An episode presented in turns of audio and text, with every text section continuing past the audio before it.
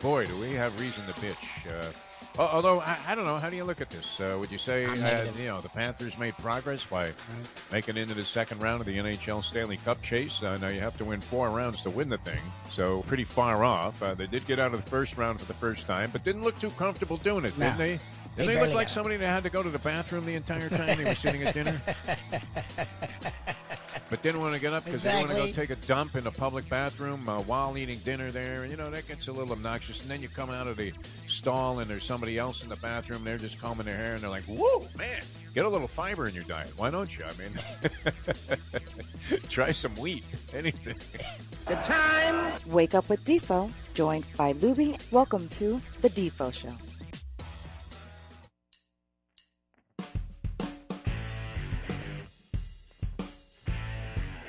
And a very pleasant good morning, everybody. Great to be with you here on the Defo Show. Jeff DeForrest and one Mike Lubie Lubitz, who I understand uh, just knocked it out of the park here in the time that I was away. Well, away, uh, when you say. Uh, yeah, I was, was going to say. Watch how you phrase it. Use a euphemism for your doing time and in prison. I remember a guy that I worked with uh, in the boxing business for a while. I hadn't seen him for about seemed like 10 years. And uh, he, he was running some kind of boiler room um, operation uh, with credit cards, uh, if you can imagine, uh, on the side. And when I saw him, he said, Hey, how you doing? You're looking good. I said, I'm doing great. How about you? Uh, where you been? He said, I've been away. Yeah, exactly. That usually means like eight to ten. Yeah, exactly. and there's a probation officer, uh, probably very nearby, maybe even intercepting some of these telephone calls. So be careful what you say because he might have gotten out because he's now in with the feds. So uh, you got to watch all your commentary with guys like that. Uh, when a guy tells you he's been away for a while, usually uh, you want to walk away. Hey, good to see you, Joey. Always enjoyed working with you, man. I hope everything goes well for you. Good luck in your future. Yeah, and then whoosh, right out of there. And uh, you hope, uh, you know, you, you notice right away he's wearing an ankle monitor and you're thinking, eh, not necessarily good. I mean, he's out here for a reason. all of a sudden, he's contacting all of the people he did business with before. he's ratting out. Anyway, back from Italy, and, it was a very, uh, I mean, just enjoyable trip. It, was nice to be away, uh, Lubie. Nice. I was thinking during the time that I was uh, on this vacation, and I hadn't really had a vacation of that length, uh, probably in uh, you know my lifetime. After I started working, I, I, never was able to take that much time off before, except during uh, times uh, hiatuses between jobs, and then uh, there was that one luxurious period where I got signed by a radio station here in town that was going all sports. I got signed away from what was the perceived sports leader, WIOD. I go to QAM, a fledgling operation, almost as if I was signing up for the Saudi tour, although without the political ramifications and implications. And we'll get into that because uh, yeah, that's, that's, a whole other uh, story that is mushroom today. On fire. to new proportions. See, it used to be good, uh, like when you turned 50 in the pro uh, golf uh, genre and uh, you would go to the seniors tour and ray floyd had the uh, classic line about that uh, where uh, you know he, he uh, was 49 years old. He was uh, you know still playing some tour events but he wasn't cashing or doing exceptionally well. And then next day he turns 50 he's on the was then called the seniors tour now the champions tour. And he had the great line. It, it said you, you, know what? Yesterday i was a 49 year old washed up has-been and today, I'm a rookie. and uh, the 50 year old guys that when they came on the seniors tour would tend to dominate because, uh, let's face it, they were able to outduel uh, an aging Chi Chi Rodriguez. yeah. Still had the thing with the putter and everything, but none of the balls were going in the hole. Come on, Cheech. You going to hit that thing or what? What are you, Sir Lancelot? No, it was entertaining, but uh, it was a great advantage for the uh, people. Uh, and Phil, I, I, think, took advantage of that also, right? Uh, mm-hmm. Phil Mickelson, who is now the big story in golf because he signed up for. Uh, uh, is it called the Live Tour? Is that it? LIV, yeah. I think it's the, kind of ironic since yes. you know if you were Khashoggi, you were probably exactly. thinking. Exactly. I don't know how representative of what you guys are all about. This idea that this is the live Tour. Yeah, exactly. But uh, that that's getting underway this week, and they did get a couple of defectors. Uh, Dustin Johnson, that that kind of surprised me that he would leave the PGA Tour, but uh, they uh, you know money talks, nobody walks. Uh, apparently, 125 million dollars guaranteed to Dustin Johnson just for playing in these events uh, against like a field of 47 others. The field is going to be 48 deep, and like the other big name on the tour is Kevin Na, yep. who decided to leave the PGA Tour. That was actually a headline in Europe. Oh, uh, really? the BBC. big deal. yeah, I, I wasn't that big of a deal, but they only gave you like one sports headline Yep. on BBC Europe, which uh, Yep. was one of three, no, two English channels that were available on Italian TV, uh, at least in the hotels that I was staying at, which were uh, premium. Thank you very much, uh, Vicky uh, Sachs, the uh, lovely wife uh, of uh, Marty the Party Sachs, uh, booked all of these trips and uh, the, all of the details of the trip. And uh, for the most part, it could not have gone off any smoother. I'm It shocked was and happy. unbelievable.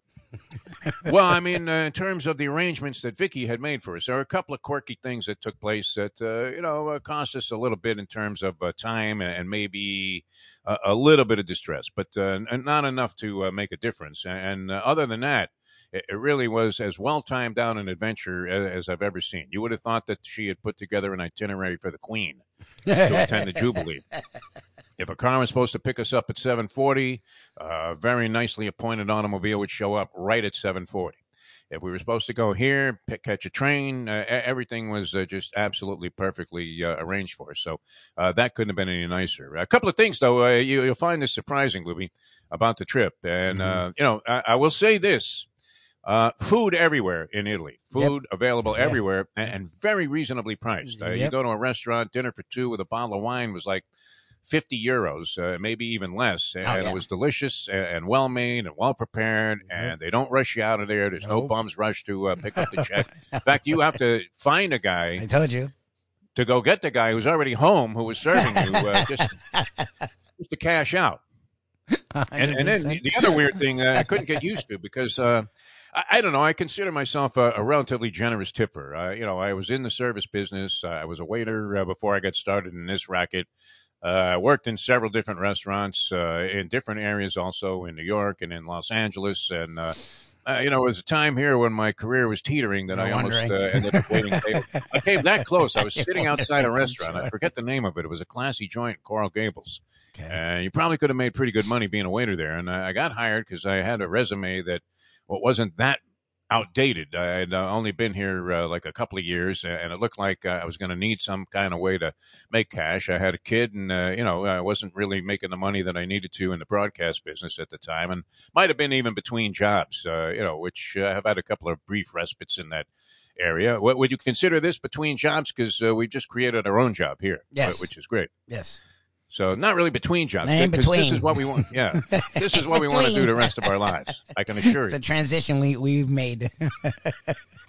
Well, and a lot of people are doing it, and, and it's probably Yes. beneficial. I mean, uh, we should have opened our eyes to this years ago. If we had, uh, we probably could have made the transition a little bit more comfortably than Yes. uh, having somebody tell you, uh, "Hey, Defo, your last show was great." And by the way, It's your last show, that was your which last is show. just what happened.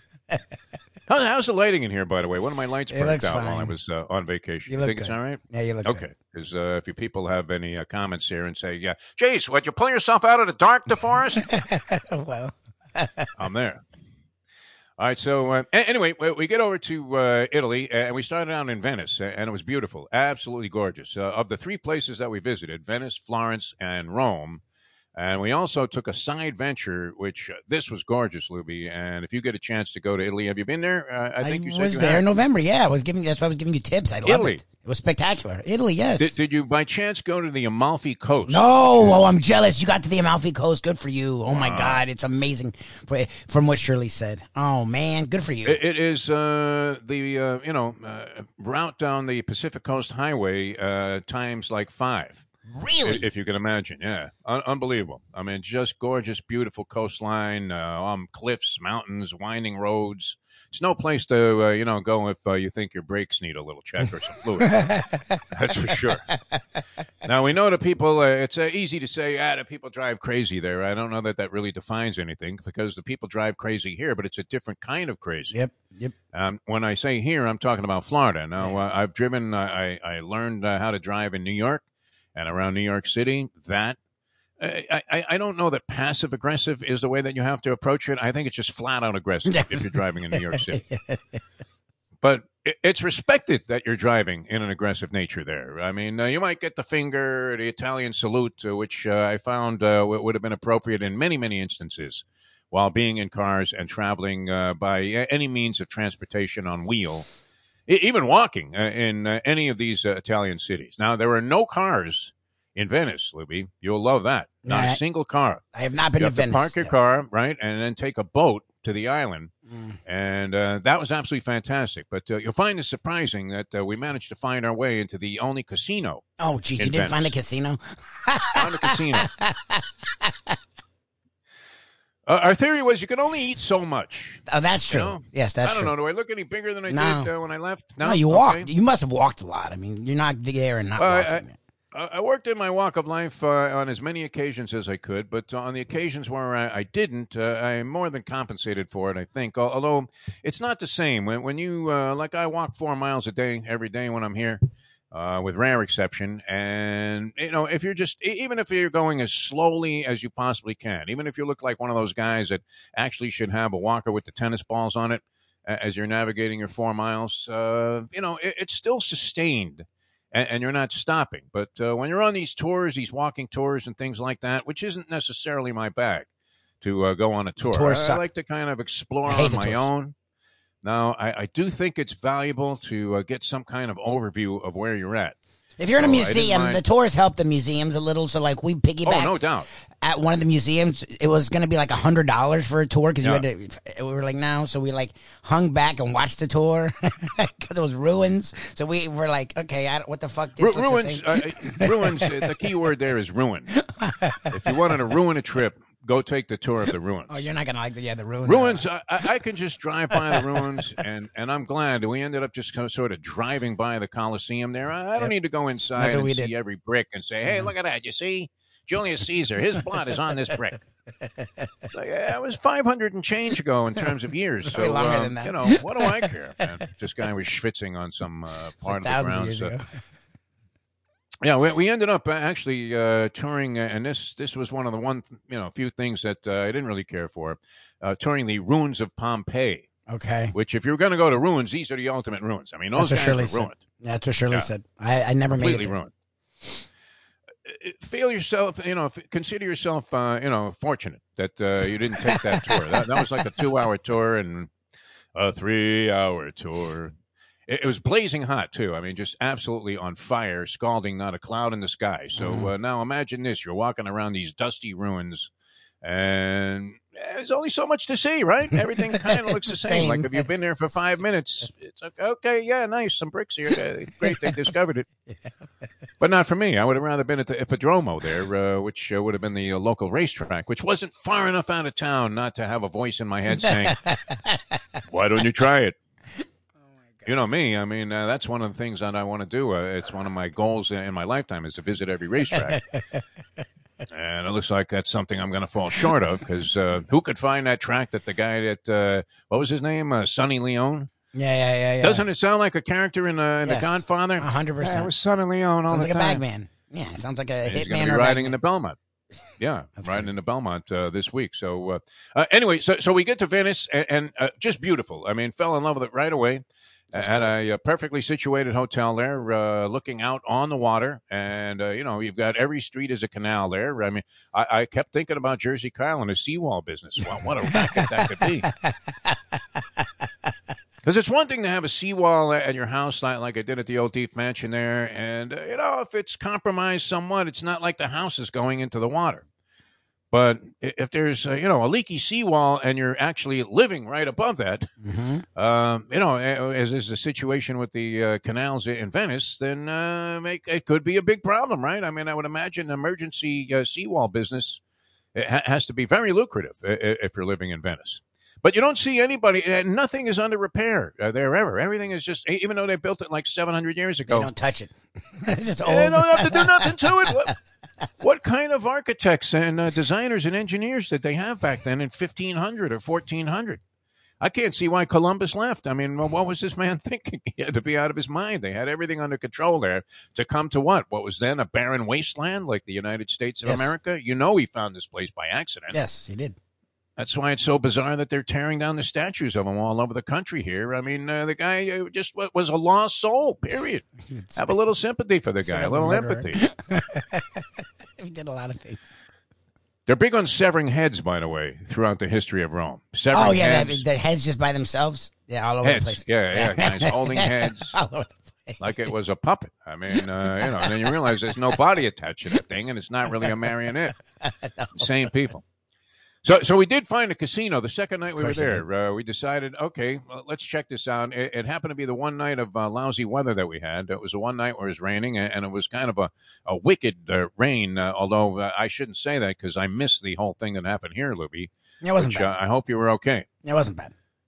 Wasn't bad. No, All right. it was just rain Saturday. It wasn't that bad. People are asking us uh, while we're over there, "Hey, uh, you're from Florida? Isn't uh, you know? Aren't they under some like hurricane watch?" We're like, eh, "No big deal. Yeah, I was gonna say you did fine. It's only a Category Three. Who gives a flying one, right? Uh, you know, I hope, uh, you know, I hope uh, you know the leaves don't blow around too much in the backyard. Uh, but uh, yeah, so so we uh, venture over to this casino, and it really was like a scene out of James Bond. It was like no casino that I've ever been in in the United States. Uh, a little too quiet and sophisticated. Everybody's dressed up too. Oh, really? They wouldn't let you in there. You could be some fat hack from Hoboken uh, in there with a big pair of, you know, ill-fitting shorts and a shirt that's got the buttons popping out, and uh, you know, acting like a fool in there. Come on with that, yo! you didn't get any of that at this uh, casino, and uh, they only had like uh, very quietly. People were playing blackjack and roulette. They didn't have craps there. Uh, they had a sports book, believe it or not, and there was a soccer game on, and it was that Real Madrid game where I think Real Madrid, I forget who they beat, but they won it like one nothing with a late goal, and the place erupted when this goal went off, and then everybody starts cursing in Italian. It was fantastic. I don't want to use a word, but uh, you know, how do you say mf'er in Italian? I Uh, well, I, I think it's the same. I didn't So, pick up any of That that. was, uh, you know, one of the few uh, things that I was able to uh, pick up on uh, as I was in Italy in terms of uh, learning uh, the Italian language. Because, uh, you know, I, I, I picked up like none of it. I, I couldn't speak one word of Italian. And I don't know why I anticipate that everybody's going to be speaking English. Nah, Did you find out when you travel to foreign countries? I do, but Italy's not. It's not bad with English, but it's not great with English either. Italy's Uh, like pretty good. I would say about, uh, you know, at, at least 35, 40% of the people uh, that we tried to communicate with uh, that were, uh, you know, essentially uh, speaking uh, Italian uh, all the time, uh, at least understood Yes. what we were talking about for the most part. Yes. Although I, I did do a, a uh, laundry one time, I ran out of stuff because uh, you know I was going through a couple of shirts a day with the Walk of Life and everything. So I mean, how much could I stuff in my suitcase? And I had to do a wash at some point. I knew I was going to anticipate that, and you would think like, wouldn't you think hotels They do. don't want to have a laundry room, do they? Some They of them have do. I, I, I've never had to, but I, I remember a couple of them telling us we can launder if you need a launder. So maybe they all don't. I guess I don't know. No, no, that was a money launderer they were talking about. I mean, you- That's a whole different. like one look at you and they said Americana Schwein. Uh, anyway, that, that was an interesting experience because uh, that, that was the one guy that like I could not communicate with in any fashion, whether I was using hand signals or gestures or eye contact, whatever it was. It was very hard for me to communicate to this guy that I wanted to wash these shirts and then subsequently dry them oh, jeez. and uh, he was uh, like an owner operator and, and it turned out that the reason that i couldn't communicate this uh, with him is that he had his own service where for like 15 bucks he'd do the whole thing for you and if you just told me that in the beginning i would have gladly given him the 15 plus 5 Just- Th- these were euros which uh it's about. now- now it's almost euro- even. Yeah, it's almost even. uh, I, I think the us dollar is worth slightly less than a euro but it's like slightly. Like it was like ninety cents to like a dollar or something. When I, I, don't know. there, I was weeks cursing out. Joe Biden uh, the last day I was there. It went from like a dollar seven to a dollar eleven in one day. Okay. Yeah, I don't. And, and I was there, it was started thinking, why didn't I vote for Donald Trump? There you go. No, I, I never thought there you go. he would have been able to solve all these problems. No, no, no sweat whatsoever. Hey, Donnie, Yeah. what are we doing about the Ukraine? Yeah, okay. Well, we love those people there, but uh, we don't mind seeing them get buried. Exactly. We've got to spend our money on building a wall. I, I don't want to get into that. So we found a casino. It was right out of James Bond. It, it really was. I mean, eh, you had to pay to get into the casino. Can you Oh, believe that? God, Because they wanted to keep the riffraff out. Now they gave you your money back. Mm. It was kind of like a deal you would see at like the Mardi Gras casino, or uh, you know uh, Magic City, where uh, you know they they would give you ten bucks back. Uh, You had to pay ten to get in, but they gave you ten back, but you had to bet it. You couldn't cash the chip. So uh, you know that that ended up costing me the you know both the entry fee for uh, the Mustang and me as a one hand of blackjack. Of course, I draw seventeen, a useless hand, and the dealer has uh, you know this is my one hand of blackjack I play. Uh, the dealer has sixteen, And then uh, what what happened? Yeah, no, had 15, turns over an ace. Oh, Jesus. So now 16, and then turns over a five and blows me out. of Are you kidding me? Well, that's such a fucking douche. One hand. I was going to do my famous three hand parlay and, uh, you know, just let it ride for three hands and hope to win three in a row, which is obviously uh, extremely foolish. But uh, we did find a casino there. And, and then uh, one of the other highlights, and this will be equally shocking to you, Mike Lubie Lubitz. You know where my last event was uh, while staying in Rome the night before we left? I- About 10 o'clock in the evening. We, we finished up uh, eating dinner. And, uh, you know, people eat late there. There's no early Yes. bird. The early bird there is like 8 o'clock. Yep, yep. People be very late there. Yep. Restaurants don't even open till seven thirty. Seven thirty, right? I mean, uh, right? We're screaming at four o'clock. Hey, When they shut do I get a down free appetizer? midday, they shut down. If you try to be between like four and seven, they're like all in siesta. They look at you like you're out of your mind. What, Yep. what do you mean? We're, we're not open. What are you crazy? Yep. By the way, you could use uh, you know opportunity to skip a few meals uh, if you know what I mean, Mister Americano. uh, but anyway, so so we, we finish up and, and it was beautiful. It was a beautiful evening. Uh, the transition from uh, day to nighttime there is absolutely spectacular. As I said, it was extremely hot with clear skies, so it was absolutely gorgeous when they transition. And it's a late late sky, if you will. I don't know how to describe it, but uh, you know, like eight thirty at night, it's still light out. Yes. So. I don't know. Are they on any kind of savings time there, or is it just because they're on a different part of the globe? Yeah, yeah. I mean, it's just where they are. They're more north.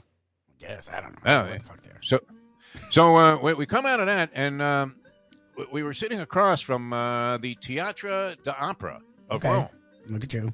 Teatro d'Opera, right? So I was uh, saying to the Mustang, I, I thought I saw some kind of a, a sign that they had uh, a version of the three tenors there. Now, it wasn't those three tenors, it was like three other tenors. like Schmo, Mo, and Two Joe. guys with a tenor saxophone, and some fat Italian was selling uh, uh, Spumoni ice cream uh, like uh, before he got the job there. Uh, but uh, so we're, we're walking back, and the hotel was right next to this place, and uh, you know we just happened to see the guy that was handing out the flyers earlier in the day, and uh, the Mustang approaches him and says, uh, "Hey, uh, we saw that you were handing out some flyers earlier. What, what was that for?" And the guy kind of nods at us. Uh, he doesn't speak English, and he opens a side door to the Teatro d'Opera and lets Mustang and I walk in the side door and sit down for free. Nice. Nice. Pulling a move in Rome. It, it was like sneaking into a Met game That's back in the day. That's great. And you know me, I love this kind of shit. Yeah, you're I not mean, saying I no. really do. you're not saying it could suck. You'd be so happy. So all these people are in there, and it was kind of hot in there. I mean, everybody was schwitzing and fanning themselves, and uh, we roll into a nice spot and, and sit down on the side, and But we're like three feet from the stage That's at the uh, Roman Opera, the guys are here. we- wearing a pair of shorts and a t-shirt. That's amazing. Yeah, it was great, and, and, and you know what? I have great admiration for that. I, I don't know what's going on or anything. Uh, they had a guy that looked like Marlon Brando come out at the end, and he must have been the big senior guy, and uh, the other guy that was like the lead singer there, the lead opera guy. What was uh, obviously he had done something with a woman that put him in disgrace. Imagine that, guys. I was gonna say shocking. It's a position I'm so familiar with that I started singing along just with the guy. Oh, please help me. You can understand him even though it was in Italian. This woman is nuts. Felt his pain. And- And Mustang's looking at me like I am that guy. 100%. Like, you don't know what the fuck they're saying. Hundred percent. But I was like, yeah, see, that's you. Exactly. So I guess this guy kind of had like a Godfather look to him. He comes out, he just smokes this guy right into a corner, and the guy almost fell into my lap. I, that's how great of a seat we had. That's great. And that was the last thing we did when we were there. Besides, Nice. you know, pack up the next morning and go to the airport, which they're mishugging about COVID, Yes. and yet, if you were ever going to catch COVID, it was on that tour of the Sistine Chapel. That would have been the place. Oh no! yeah, uh, when it's packed, when it's oh. like, oh my god, isn't that crazy? Yeah, that's like stressful. it, it was like squeezing into the B train uh, when you were leaving Shea. You know, and, and the whole crowd was going, and they all Yep. tried to get in that one car, even though the car was already packed, and the doors open, and like a couple of people fall out onto the platform, and you like kind of squash your way into the train. That's what it was like before you got to see Michelangelo. Now, I did get into a jackpot there. Uh, Lubie, you, you'll find, you know me and my big mouth. I always have to make a comment, some wisecrack, right? Like I'm talking, you know, I have to hold myself back from talking about like uh, COVID or bombs, you know, and weapons when I'm at the airport, even going through TSA, because it's like, hey, what if you had a bomb in your shoulder? No, no. You, you, don't want to be saying any of that stuff. No, no. And you know, I'll I'll say anything, anytime, and, and then regret it later. I'm aware. So uh, the tour guides, you know, they all wear these little microphones, and Yep. then you're listening on some headset that uh, you know has a snap, crackle, Yep. and pop effect, where you know, kind of like the show, where, where you can't really understand what the people are saying, I hope they can understand. but you're just all nodding. Oh yeah, yeah, that's interesting. So uh, unfortunately, I, I was near the uh, tour guide at the time when uh, I compared Michelangelo, the works of Michelangelo, uh, to uh, those of Earl Scheib. And that was right after the, you know, security guy had uh, just screamed as you get into the Sistine Chapel, Silencio! Yep. And there I am talking about Earl Scheib in the same breath as uh, Michelangelo, as if uh, they were artists of equivalent talent. Because look, Scheib made a lot of money too. if I made more than Michelangelo. How is it though that they didn't take the body of Michelangelo and, and permanently study this guy? I mean, uh, the most remarkable thing with all the paintings and the chapels and uh, all of the stuff that this guy did architecturally, uh, and of course, uh, you know, the David thing is big, right? People are there, and I will say, I mean, was David Jewish? Because uh, yeah, they gave him like the big thing is uh, like they're showing the guys, you know, uh, they're all naked. They- You, see the thing, yeah. but the guy's hands are gigantic. yep, yep, yep, yep. And so are his feet. And it's like Michelangelo. wa- Was this like, like some kind of spoof you were doing on the Jews? I mean, what- the Jew. wasn't he Jewish, uh, David? No. I, I don't think it was David Solomon, David Schwartzman. David Meyerowitz. Uh, anyway, that was interesting. But I'm not really a statue uh, art kind no. of guy. As you could tell, I mean, even the fact that Earl Scheib occurred to me while I was touring the Sistine Chapel And the uh, Sistine's you pretty know, impressive. like, I wasn't thinking about Scheib. shows you what the kind of clown I am. Even I was. Hey, they like, both used awe. paint, right? They both they splashed a lot of paint There around. you go. Scheib at uh, what was it, 1995 originally? Anybody out there old enough to have had a car painted by Earl Scheib at 1995, which I can say my family did. We had a 56 Chevrolet, and the paint had kind of faded, and my uh, dad had it painted just a hideous, ugly brown by Earl Scheib at 1995. I think the paint job lasted. I mean, it wasn't like he was using watercolors. that was Johnny and Mac by the railroad track. That that was uh, you know uh, the Earl Scheib of South Miami uh, or South Florida when when I first moved here, and uh, the virtues of that place extolled beautifully and very eloquently by the great late sportscaster uh, Ron Harrison. Anyway, a lot of fun. Great to be back. Six Welcome hour back. time differential, uh, you know, 10 and a hook on a plane. And then uh, after we got to Miami, of course, uh, well, there's a little bit of a problem at the gate. So you're sitting there after 10 and a half hours uh, for another half hour while they uh, pull into the gate there. Uh, cu- Customs seems to let everybody blow by, right? I mean, if I had had a couple of kilos uh, in the suitcase, I don't know that they would have noticed it because uh, they had one lady with a uh, suitcase sniffing dog as the as the bags were coming off the conveyor belt there or going onto the conveyor belt and you know they fly down on the chute. So uh, she stops to check out one bag i guess to see if a guy had an orange in there. In the meantime you, you could have shipped in like 20 kilos uh, no wonder el chapo was able to get all those drugs into the country here but so uh, you know it, it turned out great. So uh, Good. great, great trip all the way around. I recommend it wholeheartedly to anybody. Uh, and, uh, you know, it's great to be back here with you guys. I uh, wasn't able to follow the sports world so closely, but have uh, done my best to catch up. So uh, we're ready to go. And, and Brett Tessler, the agent to the stars, is going to join us here shortly. Uh, some news there. As uh, Aaron Donald, I guess, uh, decides to come back because they offered him Phil Mickelson type Yeah, of money exactly. from the Rams. I don't know what that's going to do to the Rams' uh, payroll over the next several years. I would imagine uh, a little bit of. It doesn't seem to matter to the Rams, does it? No, no, they're just paying it forward. Eventually, it'll catch up, like you did with the Niners in the '90s. Right now, they're just living for today.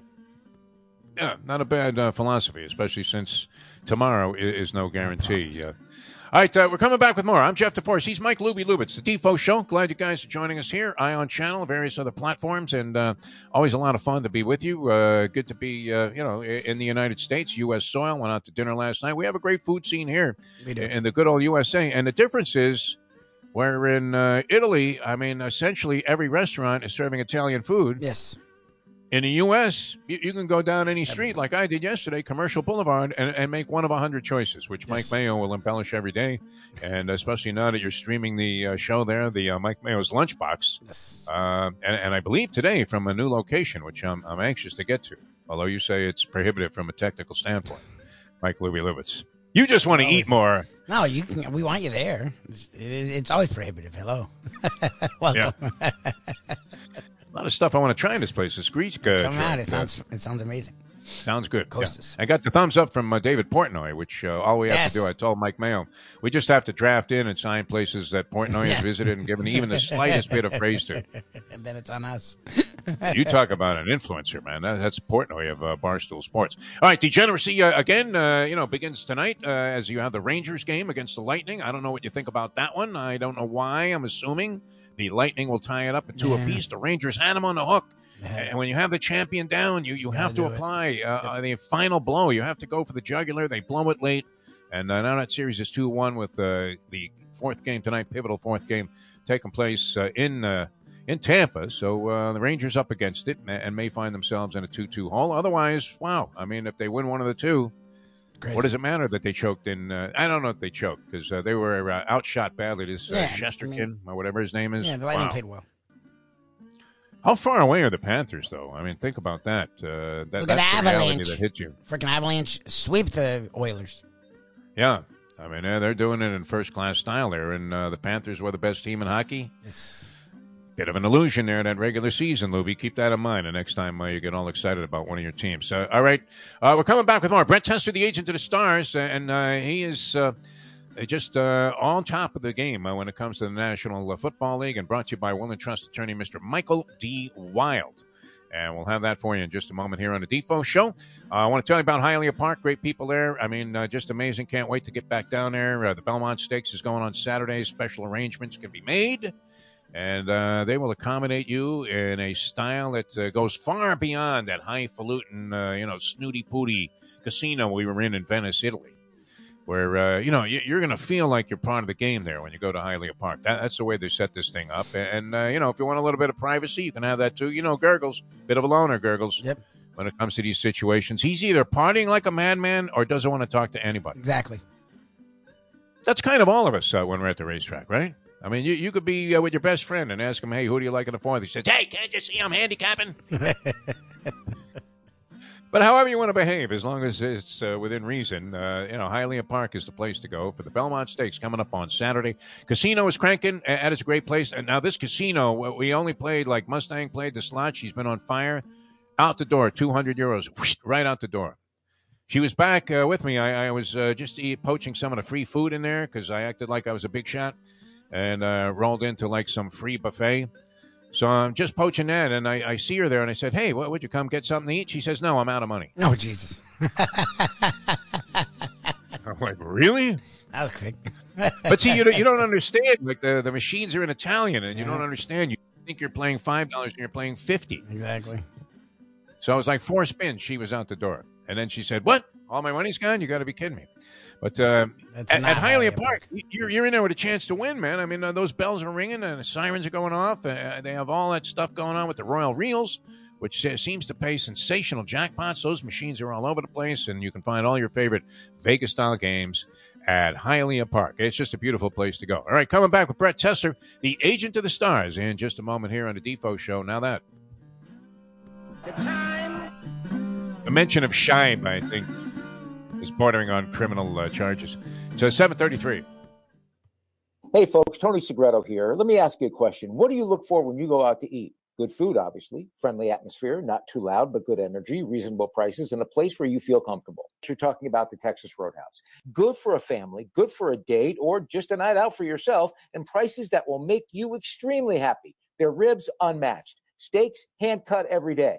Everything, and I mean everything, is made on site, including their incredible bread. Trust me when I tell you, Texas Roadhouse, your restaurant, your destination when you say, Where should we go and eat tonight? From the newly renovated sports bar to the beautiful bayside views captured at the Tiki Bar, Jimmy Johnson's Big Chill has it all. Located at mile marker 104, the Big Chill also offers waterfront dining while experiencing breathtaking sunset views of the Florida Keys. It's simply the hottest spot in the Keys to cool off. That's Jimmy Johnson's Big Chill at mile marker 104 in Key Largo. For more information, call today at 305 453 9066. Any time of year, things can happen to your home or business, and the insurance company can be your friend, but they also can be your enemy. Horizon Public Adjusters, Justina Testa, are here for you to help this process go so much easier. Seven to 10 times more money recovered with a public adjuster than if you went on your own. If there's no recovery, there's no fee. Before you call your insurance company, call Horizon Public Adjusters and Justina Testa at 954-809-8752.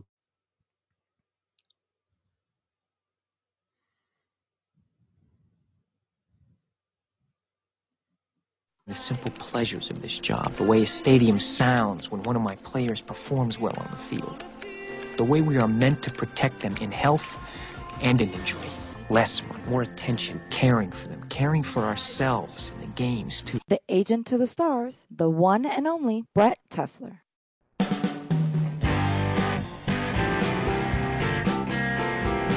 Welcome back to the Defo Show. Good to be back with you here on uh, U.S. soil and on the air, EyeOn Channel, and uh, all of our other platforms. Uh, Mike Lubie Lubitz is the other guy here, and I am uh, Jeff DeForrest, and we always uh, love welcoming to the show one of our favorites, been with us for a long, long time.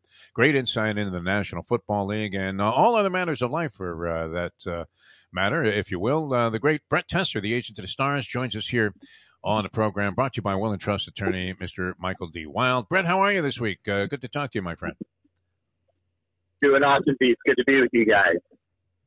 Yeah, it's good to have you on the show. Uh, all right, I guess uh, the big news uh, on the crawl there last night regarding the NFL was uh, the uh, re-upping and restructuring of the contract of Aaron Donald and the Los Angeles Rams, who you know were, probably hoping he would come back. I, I don't know Donald was talking about retirement. Uh, when, when when that happens with a player, in your experience, and, and you've had some uh, older guys, uh, uh Remmers. Uh, Remmers uh, was one of these guys that maybe could have, you know, gotten out of the game. Uh, you know, he ended up with Kansas City in a good spot.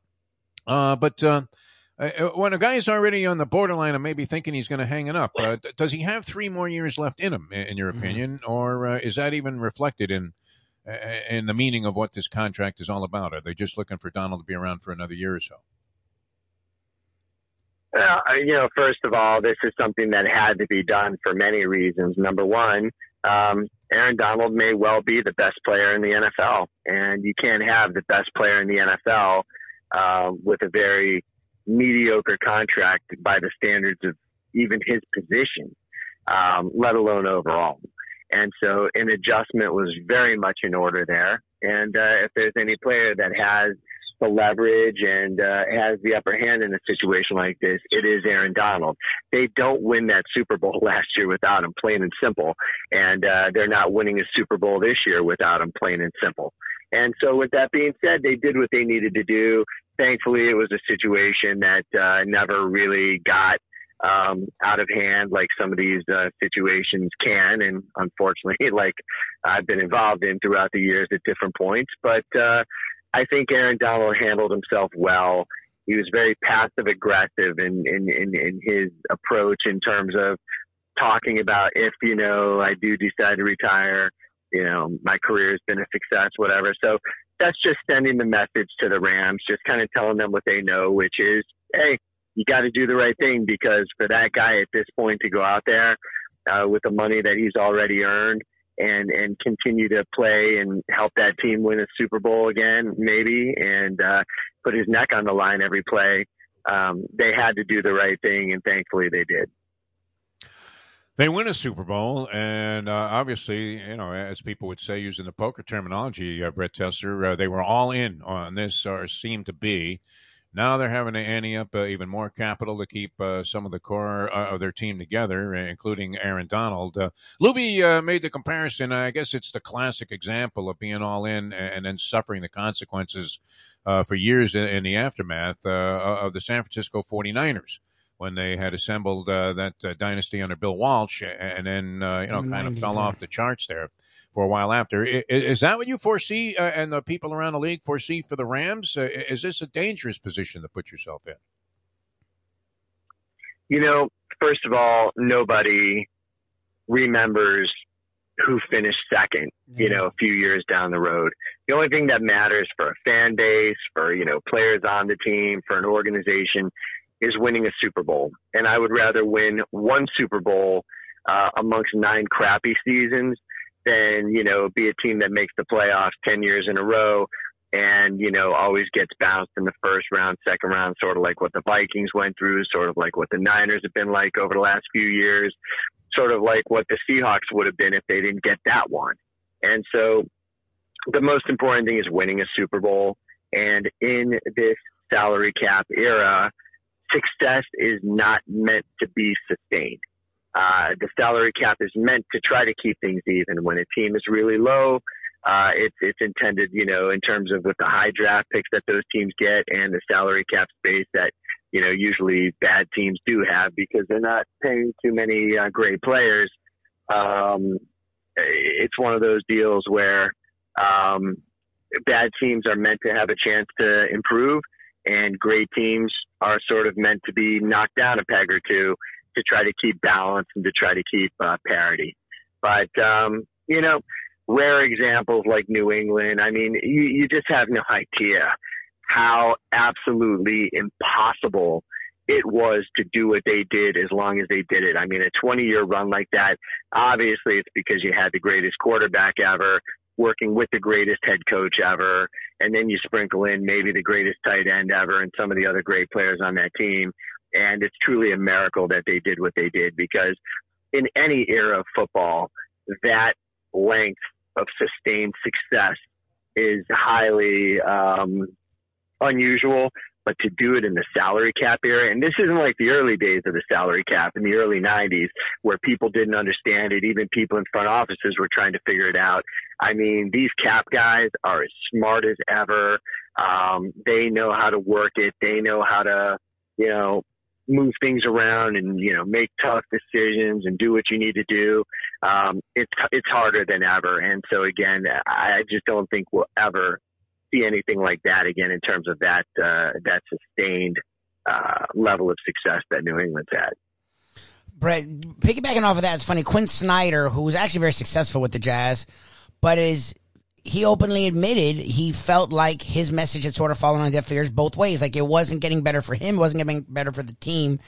And it's funny how you said that because even when we had dynasties, you had the Dolphins 70s, you had the Raiders and Steelers 70s, you know, 80s different was the Niners and the Giants. And then the 90s was, you know, the Cowboys. Like it seems to be you get 10 years and then it sort of moves on. Is that what you find when you talk to your clients? Like, the coach is great for like four or five years, and then by the time you get to year six and seven, it's like okay, we need something new. Like I always found it interesting when they talk about the messages falling deaf ears. When it's like if it's a good message, it's a good message. But you seem to find this across sports where at some point you need a new voice. I'm just curious. Like when you talk to your players, do they say things like that? Like is that something that they can tell, they can feel? Yes, uh, absolutely. Uh, you know, I talk all the time uh, with my guys about their coaches and what the temperature is in the locker room as it relates to, you know, are people buying in? Is is he somebody who is taken serious? Is he somebody who all the players basically laugh at, you know, behind his back? Wow. Um, so no, I mean, and obviously, uh, you know, that all plays a big part in it, and different styles and different approaches. Um, have different results. And so there's some guys who are known to be great short-term boosts to organizations. Like, for example, um, in hockey, you know, guys like Mike Keenan, uh, a guy like John Tortorella in this generation, you know, guys who are very intense, guys who definitely uh, are not for everybody, but guys who you have to admit are fantastic coaches. It's just their shelf life is going to be a lot shorter than certain other guys. And that's the reason why Belichick's been as successful as he has because people, you know, mistake him as the guy that you see during press conferences. That's really not what he's like. He's actually a guy who uh, treats players like adults, lets them be who they are. He never had a problem with Rob Gronkowski. You know, it's Rob Gronkowski, one of the most free spirited players of ever.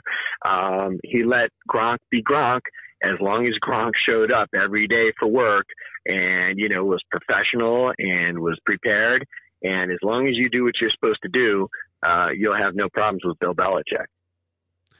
A remarkable run, uh, as you said, Brett Tessler, uh, especially in light of uh, the circumstances, the parameters uh, that teams have to operate uh, within and underneath to, uh, you know, and be in compliance of in the National Football League. And it, it, occurred to me it's a lot easier to sustain mediocrity uh, yeah. for that period of time, as uh, we've witnessed here in town. And I couldn't help but think that, that maybe you, you had a little vision of Joe Philbin in your eye when you were talking about the players behind the, the coach's back, actually mocking the guy and, and, laughing at him. No, you know, uh, no, no. Yes.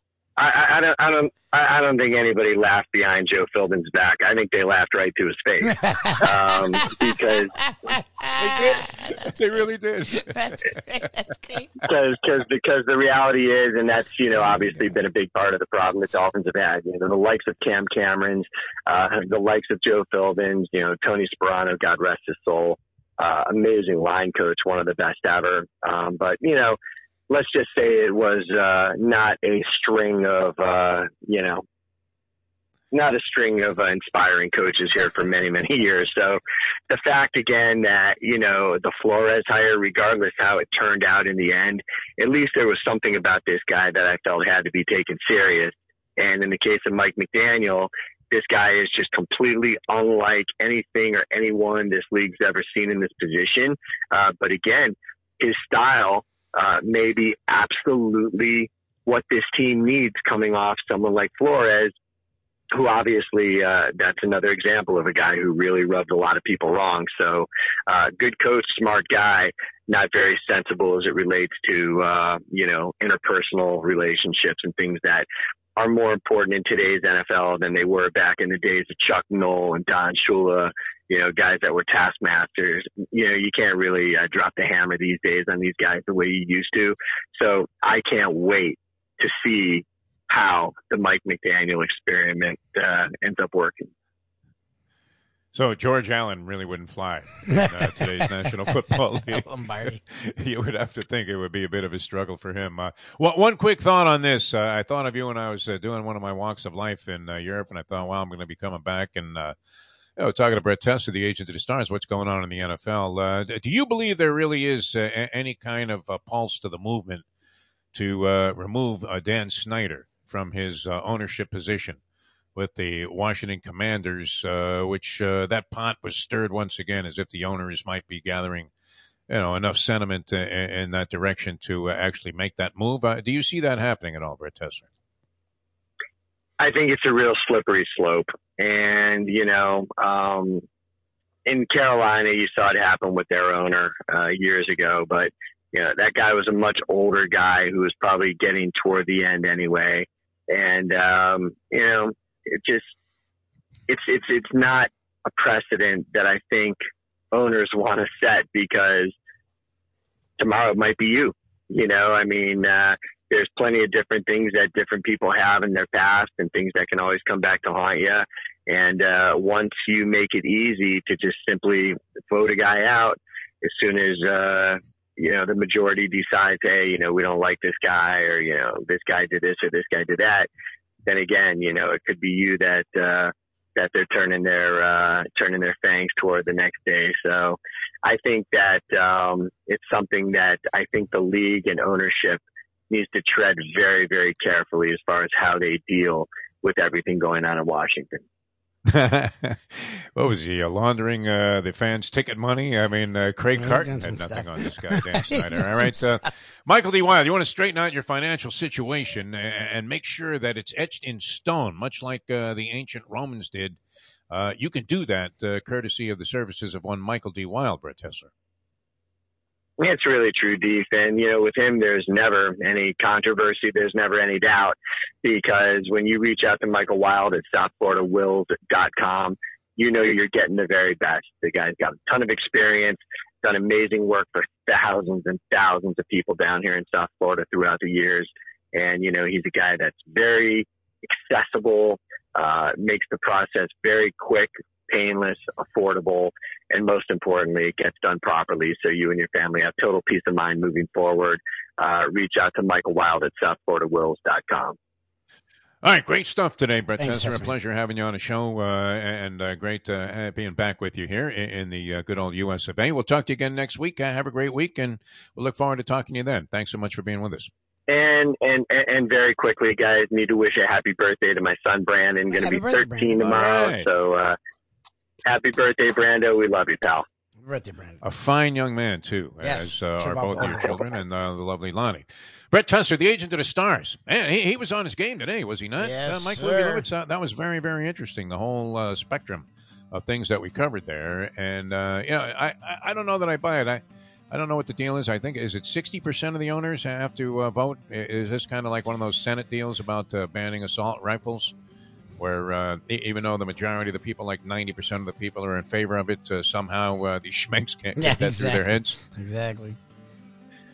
How about a move, huh? Well, something. What do you, oh, that was the other thing. And I, of course, I started off yesterday's show in a fashion I never thought I would start on Monday. But over the weekend, there was ten, like ten mass Yeah. shootings. Like it, it, it's just become laughable. No, it, it- it's Become insane. laughable. It, really is. It's beyond insane. And, and the fact that we're still in the same place we were, uh, you know, I mean, going back to uh, whatever the first Columbine, one was. Columbine. which, uh, it's Columbine. Yeah, When I was in high school, I was in high school. just Columbine. insane. Insane. Uh, you know, and these people with these justifications and rationalizations. It's like, uh, hello?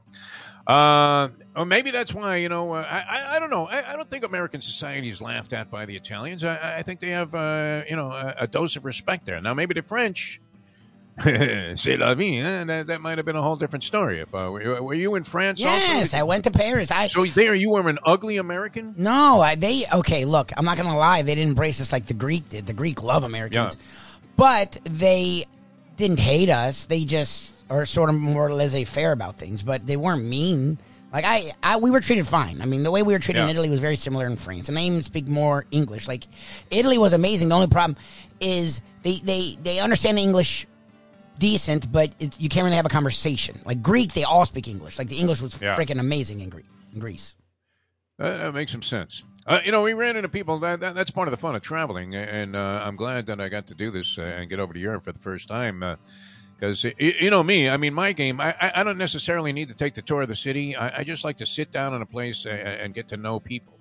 Yes, I'm, I'm aware. And uh, you know, there, there were people from obviously all over the world there, and uh, other European countries that we ran into. Uh, wanted to say a special hello. They might be tuned in today. Uh, Ron and Tracy from Ireland, and, and they admitted too that uh, you know uh, the weather there really is. I mean, as if it was uh, the opening scene in, in Great Expectations. Right, just uh, rank and dour and sour and cold, and that's why everybody looks so pasty. To these people happen to look fine. Uh, Tracy was particularly interested in, and, and I, I apologize for uh, you know because uh, well, once I confuse a name, I, it's it's a blur to me now at this point.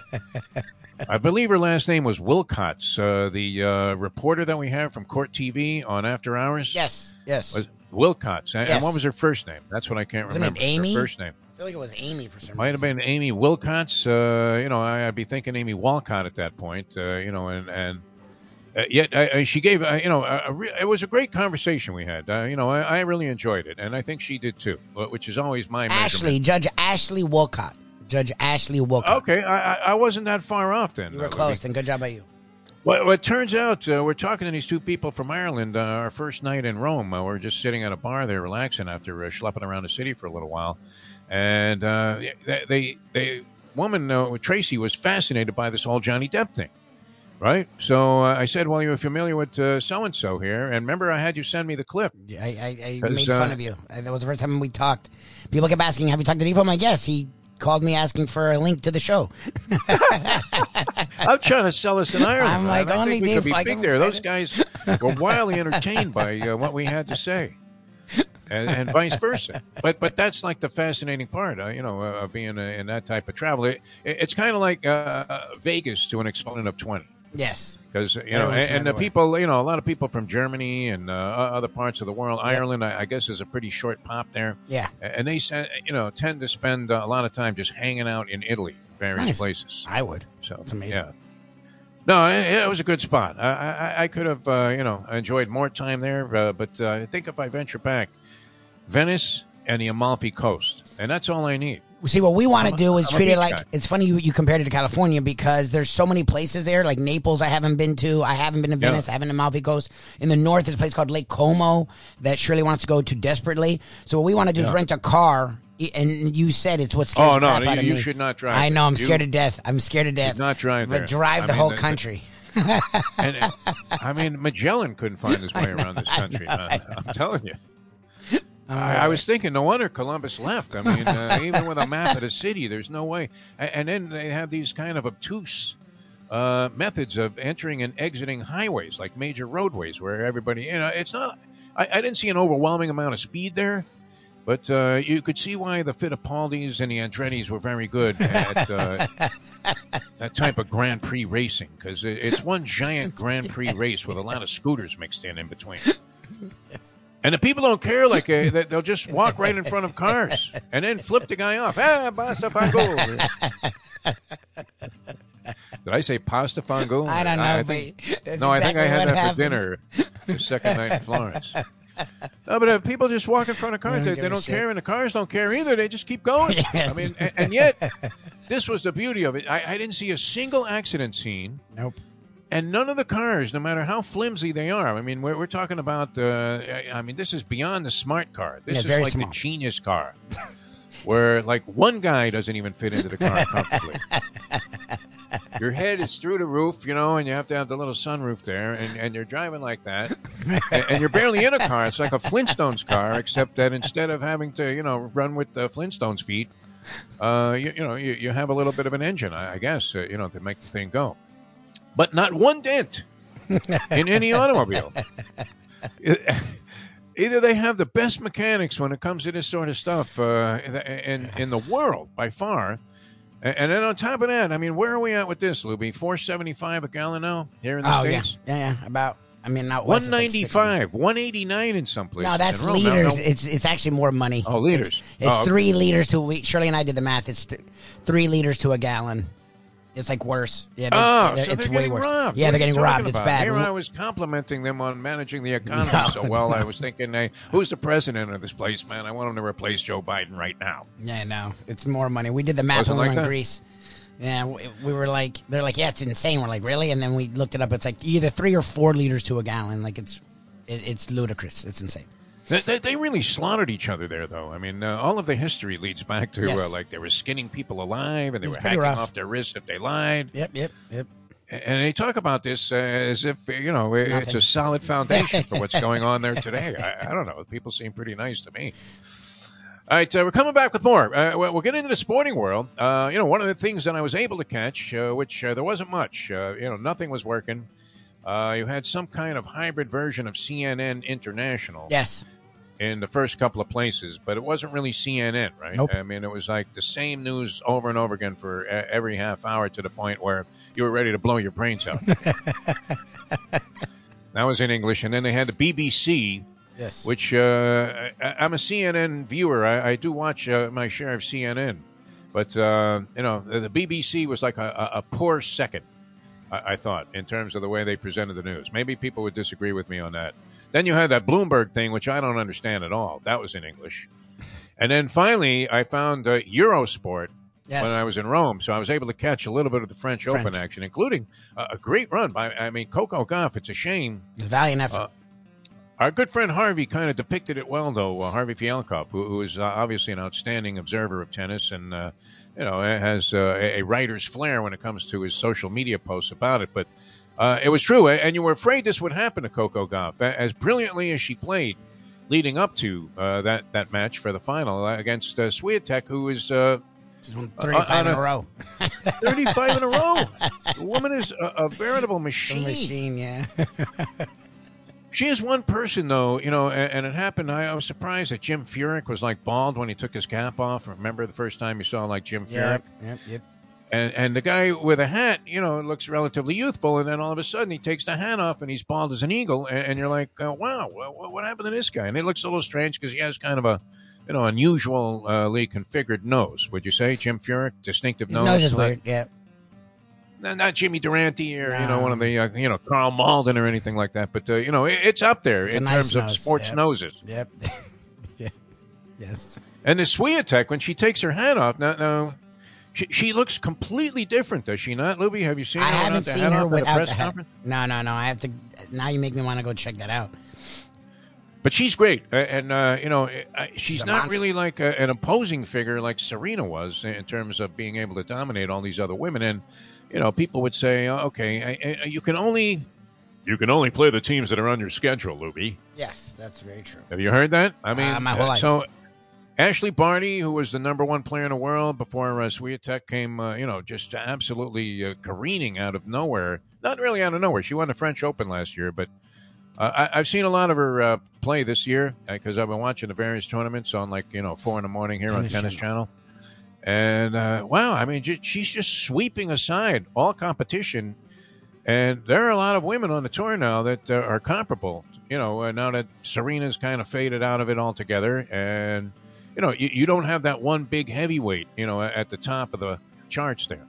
I don't know that Barty was that, but uh, the, the Swiatek, what she's done, should not be unrecognized. That's amazing. fantastic.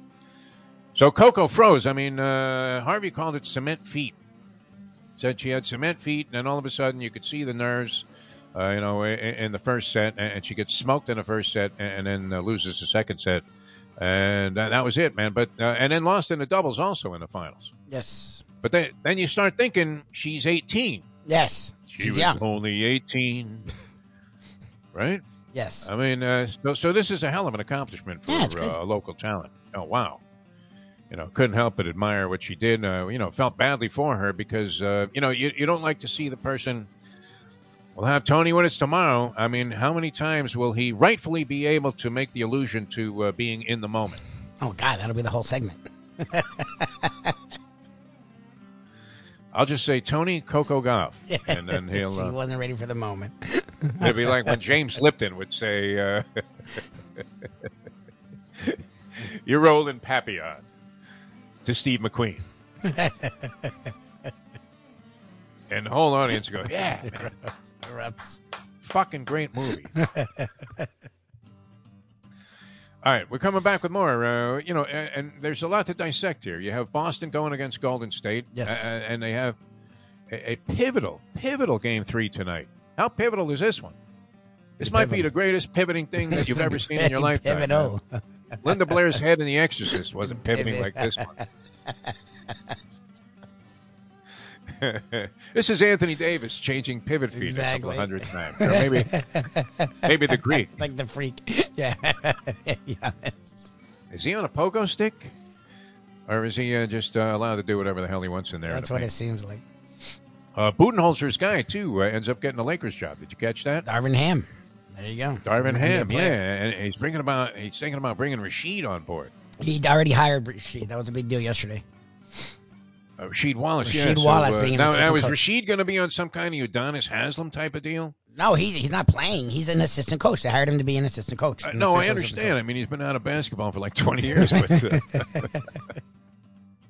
uh, you know, people thought he had passed when uh, you know they buried John Daly. I mean, you know, they, they didn't know about Rasheed Wallace, but uh, uh, you know, he's very much alive. But but wouldn't that be the you know thing to do is to make him a player coach? coach. Yeah, they did. And then if stuff gets out of hand, you know, somebody's trying to rough up LeBron. Go tackle people.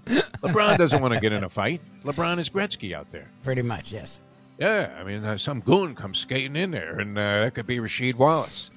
That'd be great. All right, what do you think about tonight's game, Louis? Before we uh, head for this uh, next, I uh, feel like the Warriors uh, keep it going. I think they finally figured it out a little bit where they didn't let down the fourth quarter, and I think they keep it going. Like they, the Celtics have proven if you give them an inch, they'll take a mile. So I think the Warriors will take advantage of that, and I think they'll go up two one. You could anticipate blowout city was coming in that third quarter Yes. the other night. I actually fell asleep at the very beginning of what uh, turned out to be the uh, annihilating run that the Golden State Warriors went on. Uh, I, I mean, outscoring the opposition, I think, by the widest margin in, in a single quarter in playoff history. It was plus twenty one. I mean, they're plus thirty five Yeah. in both their quarters combined. Pretty amazing. All all right, I, mean, I don't know. I, I think the Celtics toughen up tonight and, and make it a little bit more difficult Be annoying. on the Golden State Warriors. I, I'm going to say Celtics, and, and they are favored in this game by I think three and a hook, which tells you something, huh? Yeah. not, not much. Only that fools will be betting Well, on both sides, on it, and half of them will be losing. Exactly. the other half will think they're geniuses, like we do, whenever we're right about something. All right, many things to uh, discuss here in the next hour of the program, so uh, stick with us here. Uh, was this legit? This is the commentary. Uh, should I allude to this at all, Lubie? This uh, one comment we got on our comment line from some guy. I don't know what uh, countries. Uh, Yeah, I don't know. It was like the people in. oh Spain. It was like um, what is it? It was Af- was it Africa? What is the one where you used to get the emails and it was like I Oh yeah. Nigeria. Yeah, Nigeria. Of course. I, Your I, uncle died almost and res- left you ten million dollars. We can send it to you if you send us ten dimes right now. I was responding like, uh, "You reached the wrong people." I was gonna join This is the you. commentary again. I, I come back I've from never almost two gotten it. weeks away from the show here. Hello, my name is. Uh, we'll leave that blank. From Spain, but I currently live in France. All right. I suffer from a disease that condemns me to death. We all do. Oh, in this case, though, he's got throat cancer. there you go. Uh, I have 150,000 euro in my Society Generale Bank account, and I would like to donate it to an honest, serious, and trustworthy person. That's so sweet. you, Lubie. Yeah, that's sweet. He's got like, uh, you know, the equivalent of about 170 dimes here. Yeah, 160 anyway. Yep. I have been a widower for 10 years with no children. I went through all the specialist doctors without a solution to my illness. If you are interested in donation, here is my email. So all you have to do is wire There this guy who's There about to check out from throat cancer. He's There got you go. 170 large in the bank, and he wants to give it to you. Mm-hmm. And now, now, what would the scam be there if you email this guy? What happens to you? They're gonna respond No, with what they need from you. You're gonna now be incessantly barraged by emails with them asking you for different things. But for the five thousand dollar processing fee, Yeah, it's gonna be some to, kind uh, of- release yes. this hundred and seventy thousand Yes. yes. in one increment, man. We're not talking about payments over a period of time here. We're not talking Tom Selleck City here, reverse mortgage. Or you can choose to pay it all back when you decide to leave your home. Thanks, Exactly. Tom, Exactly. the sincerity. Right? You're thinking, I used to like this guy, right? Now you're thinking, you, you, you, you I, I don't want to say it.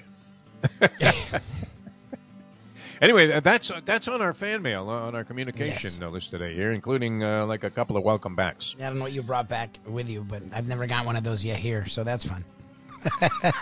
It's an interesting concept, man. He wants to give you his money that he has in the bank. Definitely, I'm sure.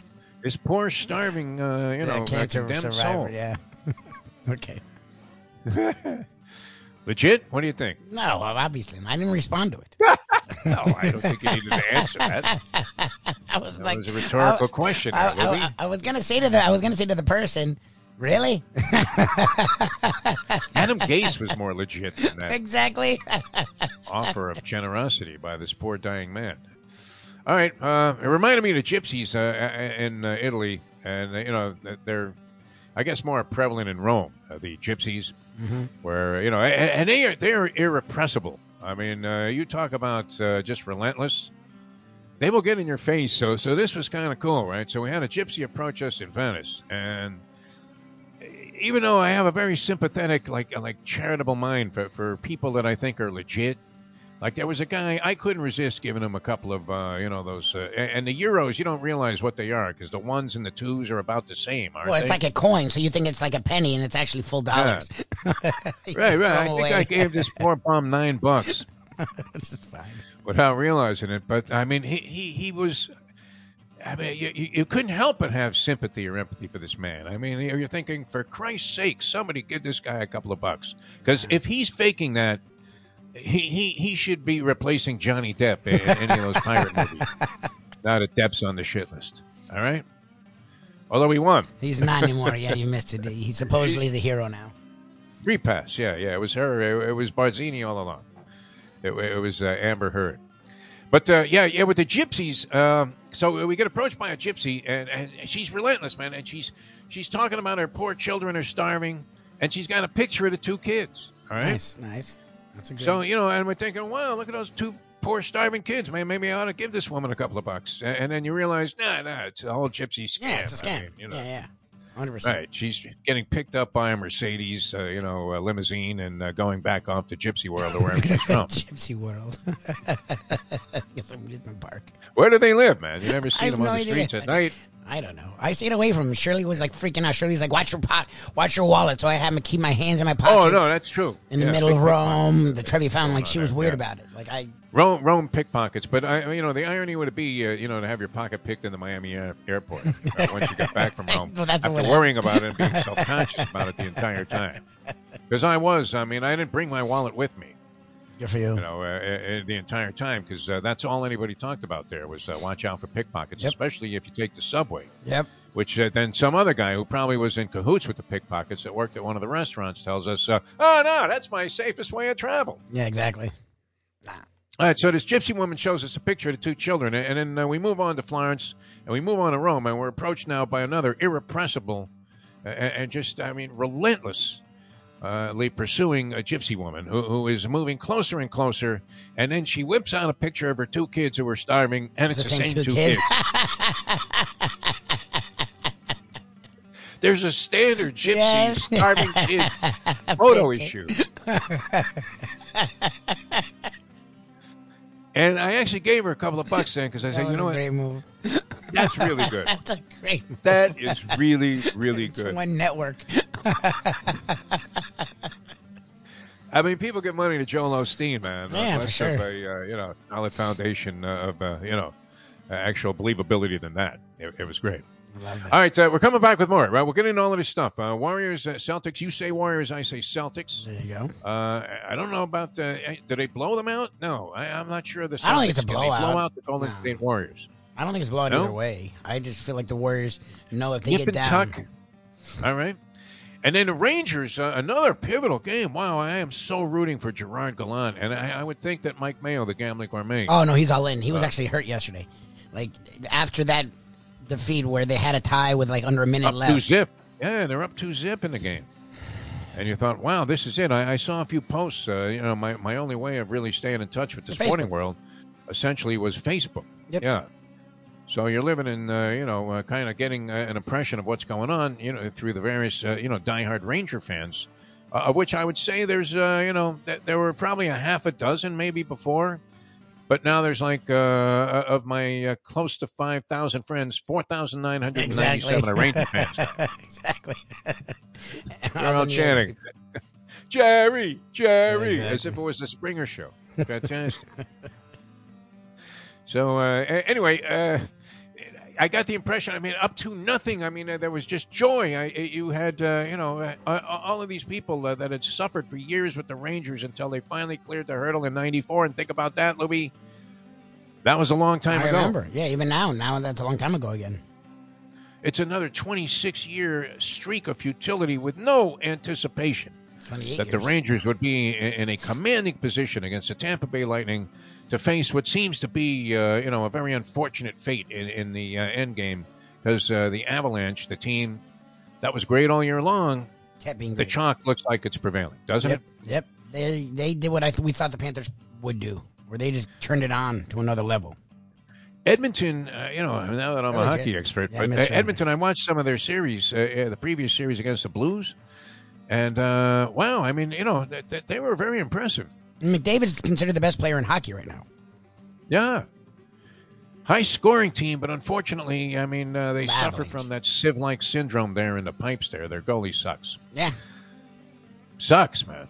I mean, pucks were flying by this guy like there was no tomorrow. They were quacking by. Whack, whack, whack, whack, whack. Looked like a Jay Fiedler pass. It wasn't Fiedler. No, he threw a pretty good ball, Fiedler, did he not? Threw it to the wrong team enough. That was a problem. Is you would throw to the wrong team. Yeah.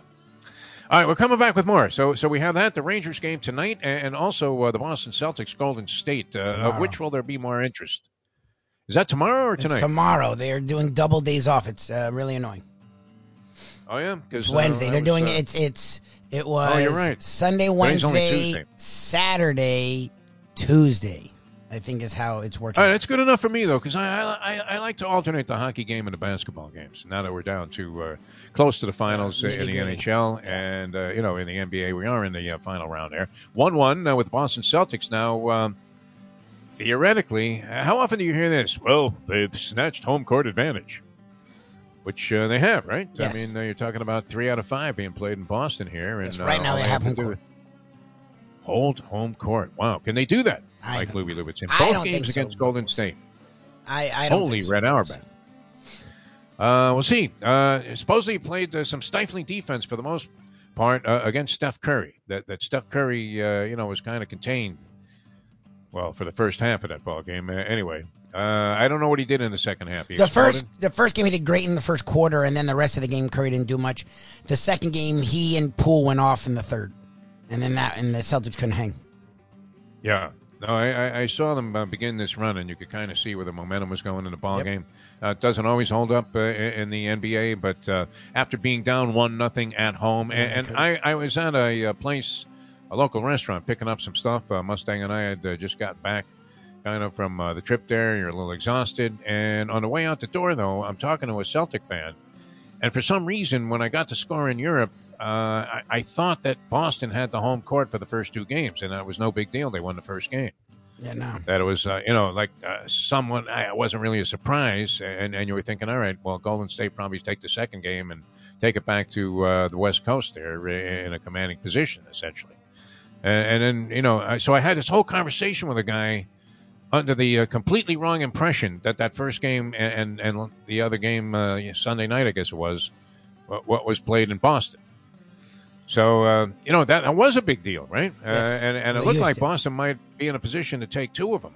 Yes. And I apologize to that gentleman whose name I didn't get there. He was very knowledgeable about basketball. Good, good for him.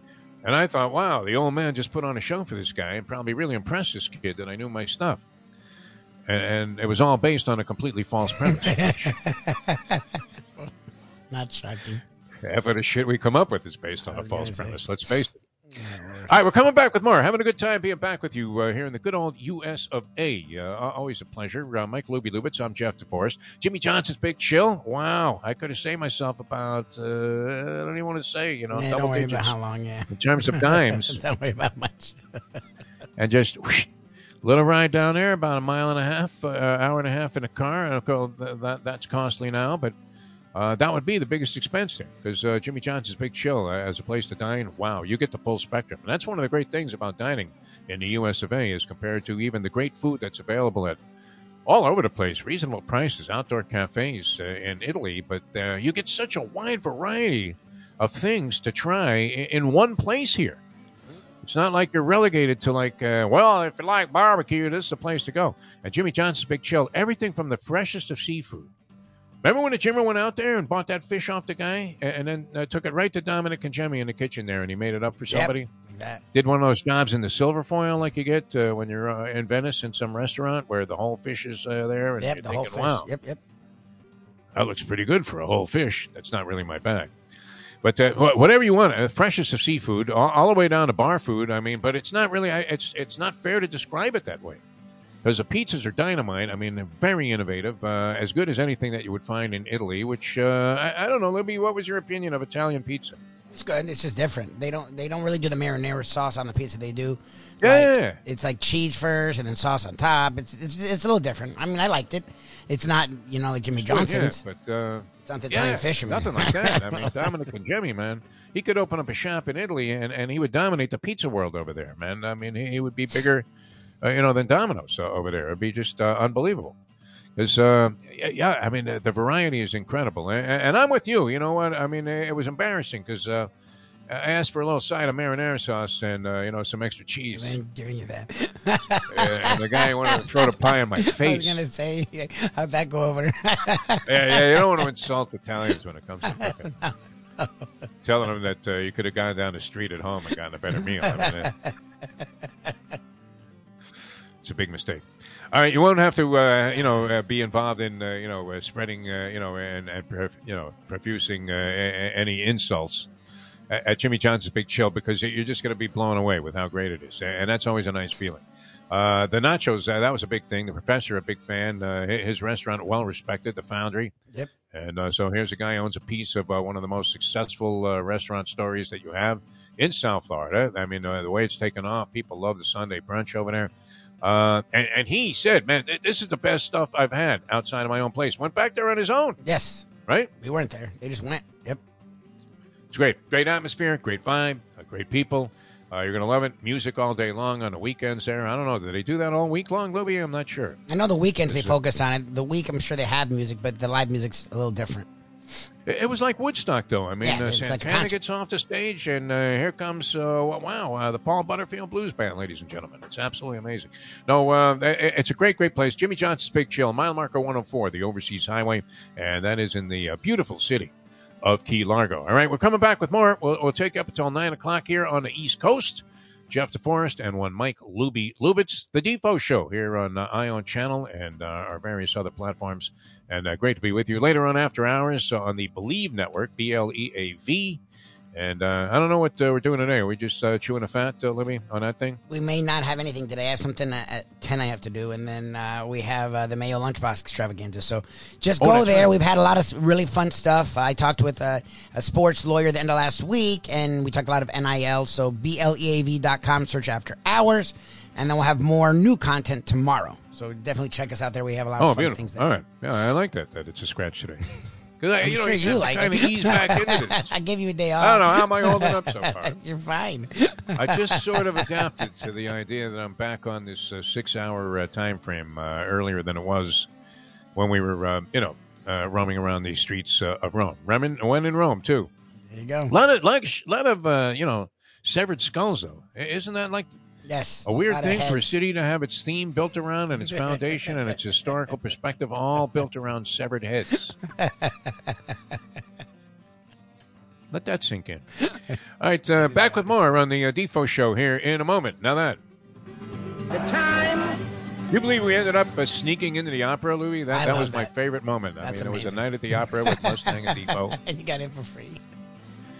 And, uh, you know, I, don't know why they got all shook up when I started singing with the guy because I could relate to his position, even though I had no idea what they were talking about. But it was, uh, you know, uh, a disgrace, uh, whatever he had done to this woman. And she let him know about it. And then her father, I think, came out. Now, I, I don't know. The, the story might be just completely different. but it appeared to me that this was what was going on. I love that you. And, and the guy was cowering in a corner like a masked wrestler, begging for mercy, and still singing at the top of his lungs. Unbelievable. I love it. Bocelli has uh, nothing on these guys. Nothing. I mean, I'm not sure if it was like an amateur performance. I, I, I think it was very professional. I really do. I mean, the place was called the Teatro d'Opera, Yeah, and it was sure in it's a real Rome. Yes, I'm sure it's real, and th- they wanted to get some Americans in there, and it worked to your favor. How, how do I roll into like I the equivalent of the Metropolitan Opera without a ticket? I love it. wearing a T-shirt and a pair of shorts, and am escorted.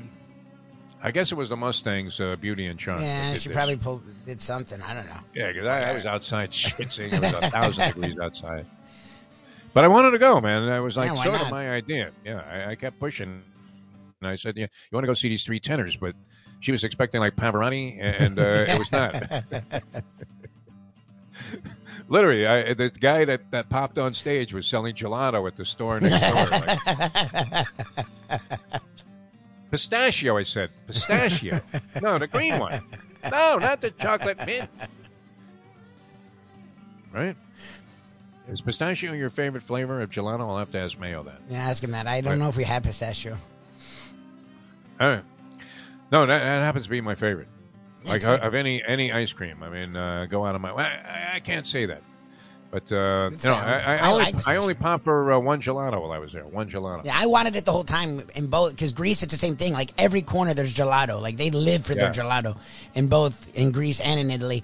And I wanted it the whole time because it's everywhere and everyone's eating it and it's just all over the place and we never Everywhere, yeah, there. it doesn't matter, man. People are going into the opera with like a cone attached to their face, Always. Wearing elegant gowns and you know very exquisite I didn't like Italian suits. Oh, sola mio! You couldn't help but sing with this guy, though. I mean, I he was suffering so at the hands of this You're having flashbacks. evil father who came in to just teach him a lesson. I mean, if you could get spanked, you know, just by the sound of a man's voice, that that's what this, uh, you know, uh, happening was. I don't know what opera it was though, Libby. I mean, are there more? How many operas are there? Like, A uh, lot. you know, varieties of opera. I, a lot. There's a lot. I'd presume. I kind of like the clown opera, though. You know, where the guy, you know, it's a lot of joking around, even though the guy's like slashing his wrists, uh, you know, or severing heads.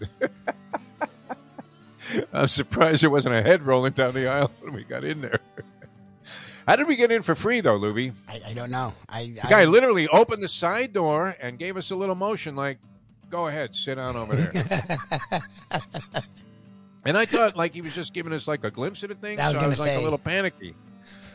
And then now uh, and I was fucked. like, "No, no, just close the doors. and. Great. What's two more? Yeah, exactly. That's great. All right, coming back with more here on the Defo Show. Great to be with you in a moment. Now that The time. it's eight twenty-three.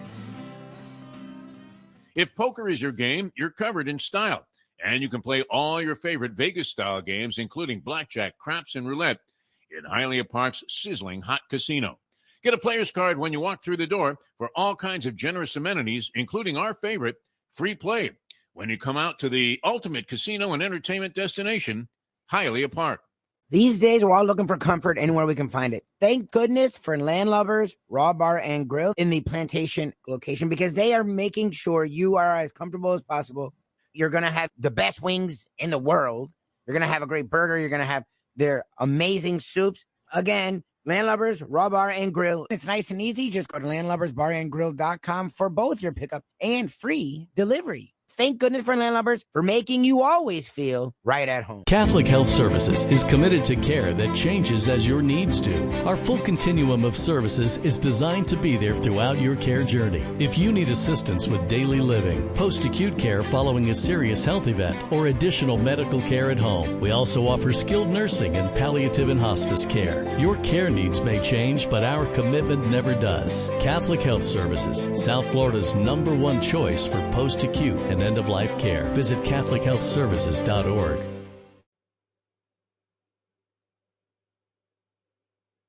You know, people don't like being lied to. That's always the thing. With Pete Rose, if he had just said, "Of course I bet the Reds," what are you talking about? I had money on every game. We know you did, Pete. It's all right. I mean, now it'd be accepted. In fact, uh, they would have. Uh, it's only a matter of time before the manager of the two teams is asked who he likes in the game. All right, we're going down on the field there. Uh, we got Tony LaRussa. Tony, uh, what do you think tonight? White Sox minus 135? Well, you know, we're going to go to the pen right away, and I'm going to make like seven righty-lefty switches at inappropriate times, and I'm going to wear out my bullpen. In fact, all of these guys worked in the game last night, so I, I would think this. I would take the points, take the runs, and take the price on the Boston Red Sox tonight to beat us. I would not lay uh, 135 to win 100 on the Chicago White Sox. Okay, thanks, Tony. Let's go to Alex Cora. Cora, what do you got? Well, you know, we got all our heavy hitters at the beginning of the lineup tonight, uh, and they really pound this White Sox pitcher the last time he was out there. So I would think that we're a good bet, money line, straight up. When's that going to happen? I mean, that's going to be part of the pregame shows now. Enjoy your trip to work with lots of laughs thanks to Defo and Lubie. Now on the Defo Show. Welcome back to the show. Uh, going to be with you here at the Defo Show on uh, EyeOn Channel. Jeff Forrest and Mike Lubie Lubitz, and uh, with you till nine o'clock here on the East Coast. Uh, first day back, uh, a little bit of ring rust, but uh, you know, just I don't know. It's so much fun to be in uh, front of you people here uh, talking about the sporting world and various other things. That uh, just feels good. Uh, Lubie, it feels good to be back uh, in uh, the back, so-called big chair here. Uh, even though um, did have a little catastrophe early on, uh, equipment failure here, and I, I'm not sure how to fix this, so that, that may be a while. You look good. I don't know. This- I mean, what new people have to lighting tell me. configuration. People have to tell me because I I have low standards when it comes to that stuff. But Yes, from my end, you Uh, no, that's been good. discussed uh, many times. I'm uh, sure. your low Wow. standards in this regard. Yeah, well, I'm t- being told by other people certain things matter more than others, and then we'll catch up with the other things. But anyways, you look good Yeah. to me, and I haven't. All right. Usually, our people are very quick to tell us when shit's wrong. so no one. I, I don't look like I need a standing eight count after. I don't off, think uh, so. You look good. but I had a day to recover, so uh, that that was good, and it was absolutely necessary. That's what I told you. Yeah, there's no readjusted to. When uh, did you get here Sunday? Like when did you actually land? Oh, uh, we got in uh, late in the afternoon. Yeah, okay. So uh, you know, I had a little time to unwind there, and, and then I was a little discombobulated. And uh, yesterday would have been a rough one for me to get up and uh, do the show. So I'm glad uh, that you were able to carry on, and, and uh, no less. I mean, uh, you know, uh, uh, you know, guy that was uh, a genuine media critic uh, with, with much acclaim uh, back in the day uh, when he was writing for the Sun Sentinel. Jim Sarni said that you did a great job flying solo while I was gone. I appreciate it, and uh, Jim was very. I didn't hear that from any anybody else. though, I. I'm sure. People were very nice and supportive, and There was always a theory that uh, you wanted to have a weak substitute uh, whenever you left these I, kind I've, of I've heard your, I've heard it, so Yeah. I, I'm, I'm sure it fit that well. Because every now and then, the guy who was weak to begin with, who had the position, would have a strong substitute. In fact, uh, you know, I got a little lucky in that regard in uh, my beginnings in Miami. That uh, people thought I was, uh, you know, a decent option for even the the regular mainstay talent. And then next thing you know, one thing led to another, and here we are today. Yep. do- Doing this uh, same thing. All right. So, so many things happened. I mean, it transpired. And uh, we did see uh, Pat Riley surface yesterday. Pat Riley, the great Pat Yeah, Riley. like two-hour the presser that never He ended. challenged Ira Winderman to uh, a push-up contest. Talk about picking uh, your opposition. Uh, you know, being able to pick your opponents. I don't think Gerry Cooney had uh, his opponents as handpicked, as Pat Riley was intimating uh, when he, uh, you know, stuck a finger out uh, in the air there and pointed right at Ira Winderman.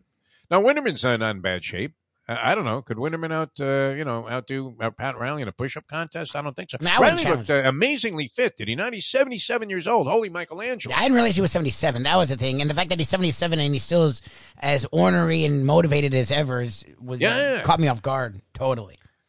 See, I, I don't know. I mean, is it me? I mean, after you lose, you lose. Well, what are you going to do? No, You're going to agonize over it forever. I mean, uh, you lose a game, you lose a game. Yeah, right, okay, that ain't Riley. If you know you're very good and, uh, you know you, you should have beaten this opponent uh, and you thought you should have won, okay, then, then figure it out. As uh, Mike Westhoff alluded to uh, in the title of his book, right? The uh, former coach there, special teams coach, who uh, we're, we're you know we, we owe it to Mike to get. I'll try and get him on call tomorrow, honestly. I was waiting for you. I I Yeah. wasn't going to have him on the show without you.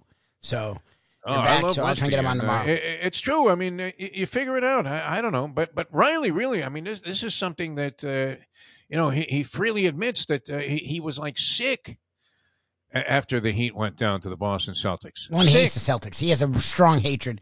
Ainge may be gone, but his thing with the Celtics going back to the Lakers is very strong. He he Imagine can't it. I mean, them. that would be the thing, uh, you know. And I, I love Pat Riley. And anytime, I, I mean, I, I've probably interviewed him uh, maybe twenty times, uh, you know, on different shows that I was on, uh, and uh, you know, he was always great. Uh, I made that individual video for us to celebrate the ten years that we had on the air. Little Yep. did he know, uh, you know, that we were in the twilight of that run. we said it at the time. I mean, there's no guarantee, uh, you know, we make it to, the, you know, uh, 10 years in one day in that racket, right? They, they were likely, in fact, I- think it would have delighted the management there more if they had been able to call us during that anniversary show. and when Dan. Marino was taking time out of his busy day to give us like 20 minutes of laughter on the air there and reminiscing about all the great things that happened uh, during his Dolphin tenure, talking about a lot of people. I mean, uh, how great was that? Didn't you feel good? Yes, it was great. Uh, you're thinking, wow, this is this is a real tribute. But um, if management had had their way at the uh, previous uh, stop there that we had at at 940 WINZ here in Miami, uh, you know, a, a fine iHeartMedia outlet, which uh, now is. Uh, I don't know. Uh, Do you root against them? You think you think Gerard Gallant wants to win this Stanley Cup just to stick it in the rear end of uh, Vinny Viola and the Florida Panthers? I would say no. I mean, he seems to be doing a lot better than the Panthers. Do you get that way though? I mean, Oh, uh, I you do. know, where- oh where- yeah, I'm you competitive. take delight in the suffering of those that have done you wrong or, or who you perceive to have uh, maybe wronged you or, or uh, you know uh, done done a backstabbing maneuver I look. in I, your lifetime. talking to you, and you've been like this the entire time. I try not to worry about those. I try to move forward. But when certain things pop up, and you see that things aren't going as well as when we were there, yes, I Yeah. do snicker. Like, oh, really? There's no point Shocking. in that. Let's face it, as any kind of performing artist, uh, if you could call it what we're doing that, uh, you know, I mean, you like to see the fact that these people look like fools now, buried themselves in a hideous mistake, and can't resurrect, uh, you know, what they had going before because they're too asinine to admit that they made a mistake. Pretty much. Correct? Yeah.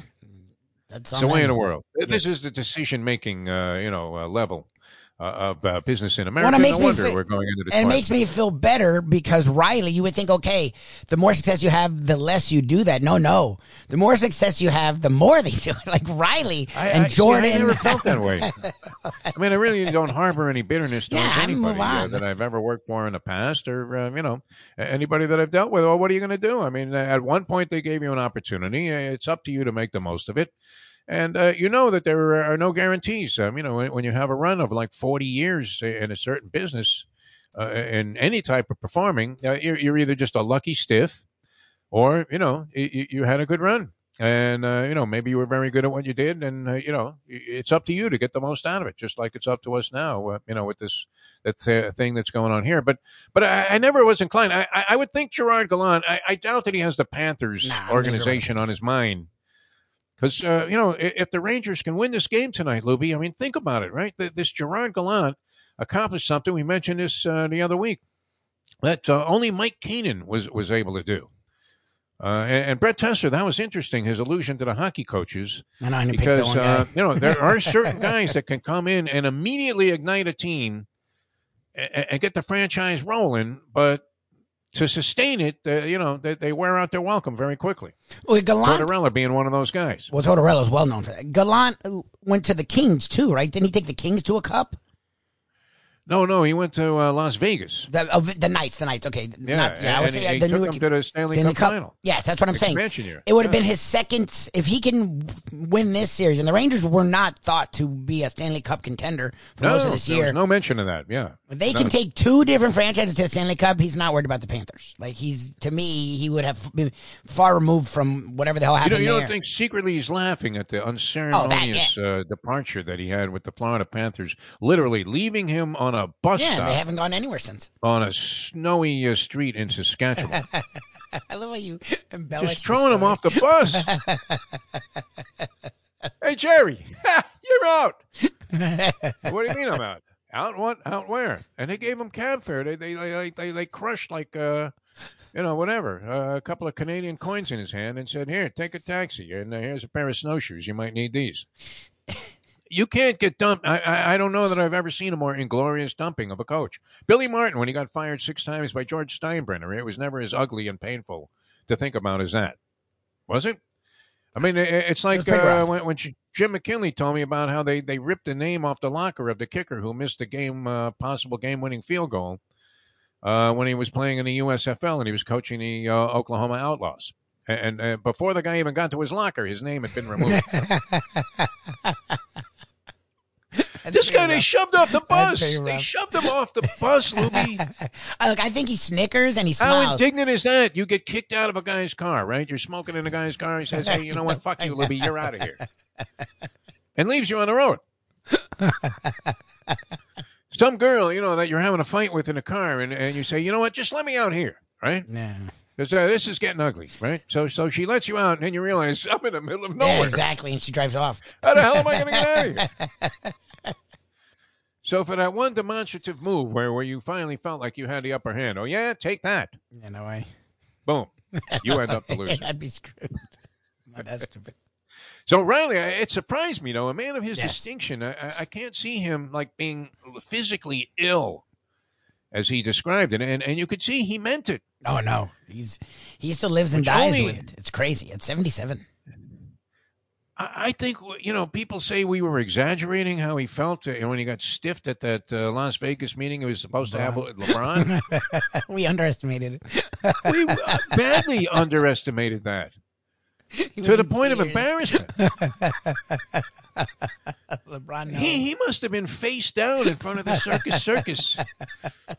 Where like no cars even come to pick people up at the circus circus. No, no cars, no taxis even come through there. None, zero. Nobody that goes there can afford a cab, and uh, no cab driver wants to come and pick anybody up that just left the circus circus, even if you went to the steakhouse. and there's Riley face down in front. I mean, uh, literally, uh, you know, just getting trampled by the losers that go into this place.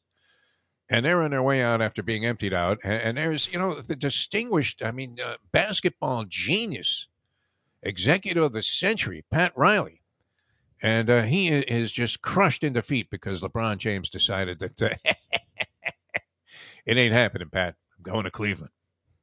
I'm going home. Him and the Mick embarrassed themselves. I mean, uh, it was just, uh, you know, sad. Mickey Arison, right? Private jet. Uh, they probably wouldn't even let it take off after that. Saying what? No, no, LeBron's got clearance first there, Mickey. You wait. Look, that's the thing is that for me as a Heat fan, though, it actually it makes me because a lot you and I've talked about this for the last five years, like how motivated is Riley to stay. It's scary that he's this motivated. I almost feel for him that he's still this Is motivated. it that he can't let it go? I mean, Oh, 100 all, percent. you know, Well, he wants yeah. to leave with them in good hands. Like you can tell between Er- Nick Arison, uh, Andy Elisburg, and Spoelstra that they'll be able to handle it. But he wants to make sure that they have the right foundation. How much do you think he's doing, though? I mean, I don't know. you saw. Derek Jeter at the ball game every day, and you couldn't figure out what this guy was doing, and, and I don't think we'll ever know what Derek Jeter was doing what with the uh, Miami Marlins. Well, I think Jeter wanted to do more and he wasn't. I think Riley, we all thought wasn't doing a lot. That Yeah. presser, he's involved in some way. I'll tell you that right now because he's hurt from that loss. It's like, dude, if you're far removed, you're not that hurt. You would have thought he played. You really would. yeah, And and he missed a uh, game-winning three instead of Jimmy Butler. like he's answering and he knows everyone by name. Like, like he's talking about Duncan and he calls him he calls him Max and he's like Tyler. I'm like, what are you doing, Riley? What are you doing? like, why are you this involved? Like, Well, that's the thing about a basketball team, though. I mean, uh, it's small enough where you can be sort of intimate about the people that play for you, especially if they're on the team for a couple of years. So he, he said that uh, Lowry needs to get in shape. yep. That ain't good. No, it's, at Pat he's doesn't like that, and you know you can't imagine Jimmy Butler is going to allow a guy, a fat guy, to go pudging around out there and, uh, you know, and be a shell of himself and, pull a hammy every time he bends down to pick up a piece of paper.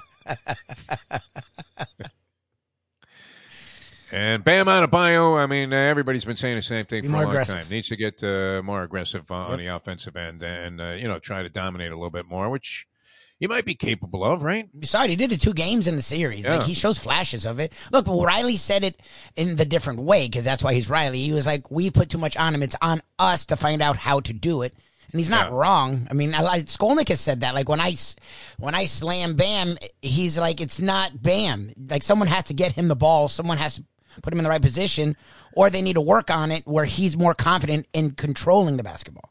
He, He he does do seem it. passive at times. Uh, you know, he'll come out For to the high post there, And just catch the ball, and, and just immediately dish it off into the corner. Yep. And, and uh, you're thinking, yeah, put some pressure on these guys. Yep. Bam Adebayo, you're a beast. Yep. Makes sense. And I know, I mean, how, how do you not get that through to a player? You you would think a player would enjoy becoming more assertive and more aggressive.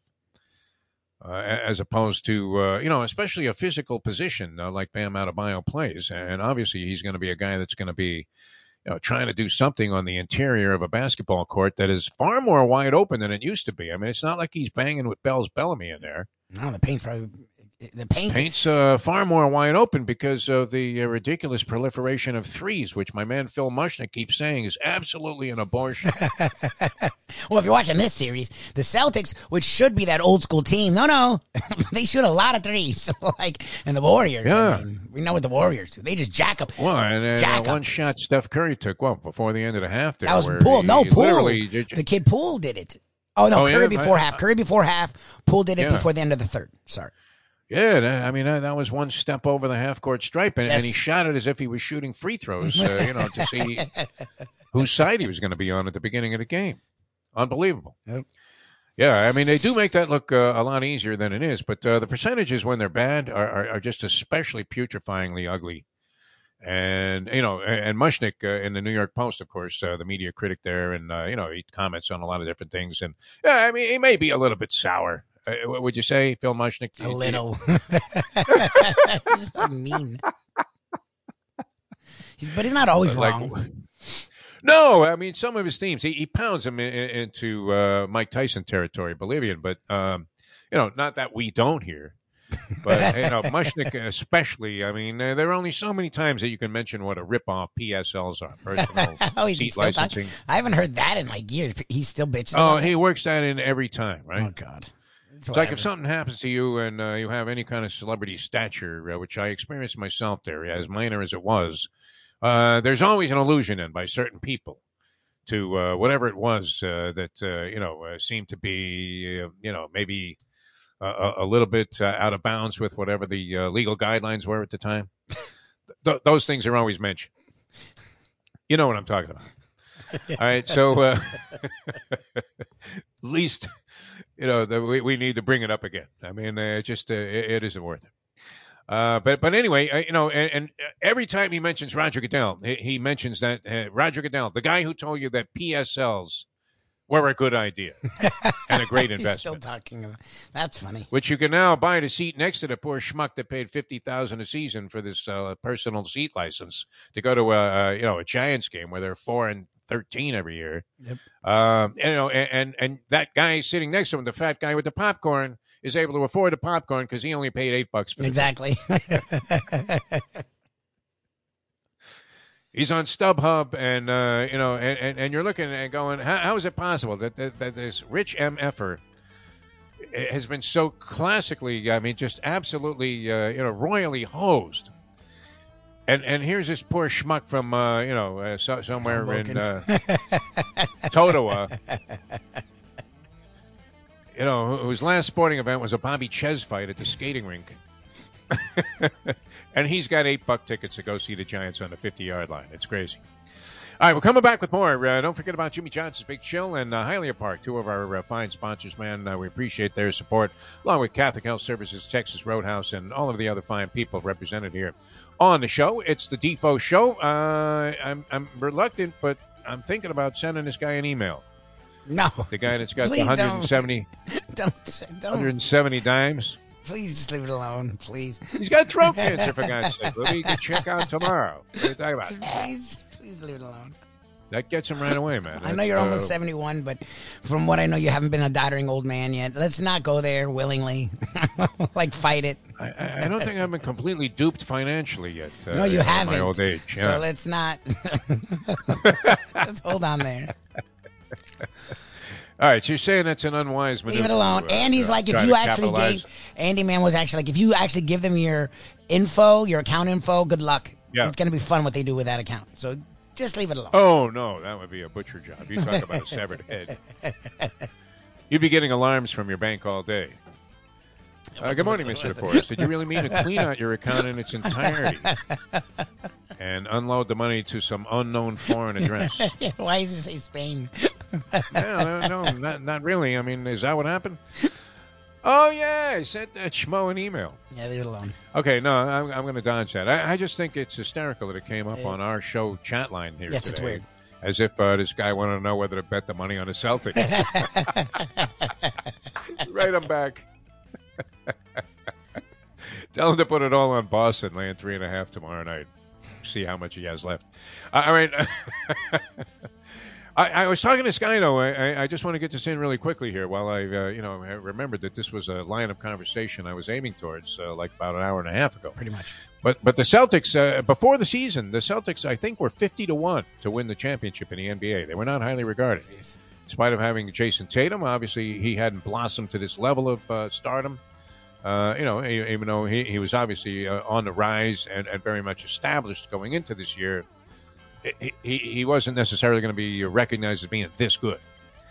And uh, the Jaylen Brown thing, uh, you know, people didn't know could they coexist. They were still asking that question. You had a first year coach in Udoka, and uh, not a lot of uh, large expectations, did you? No, Boston no. Celtic. And they started out poor, which made their expectations even less.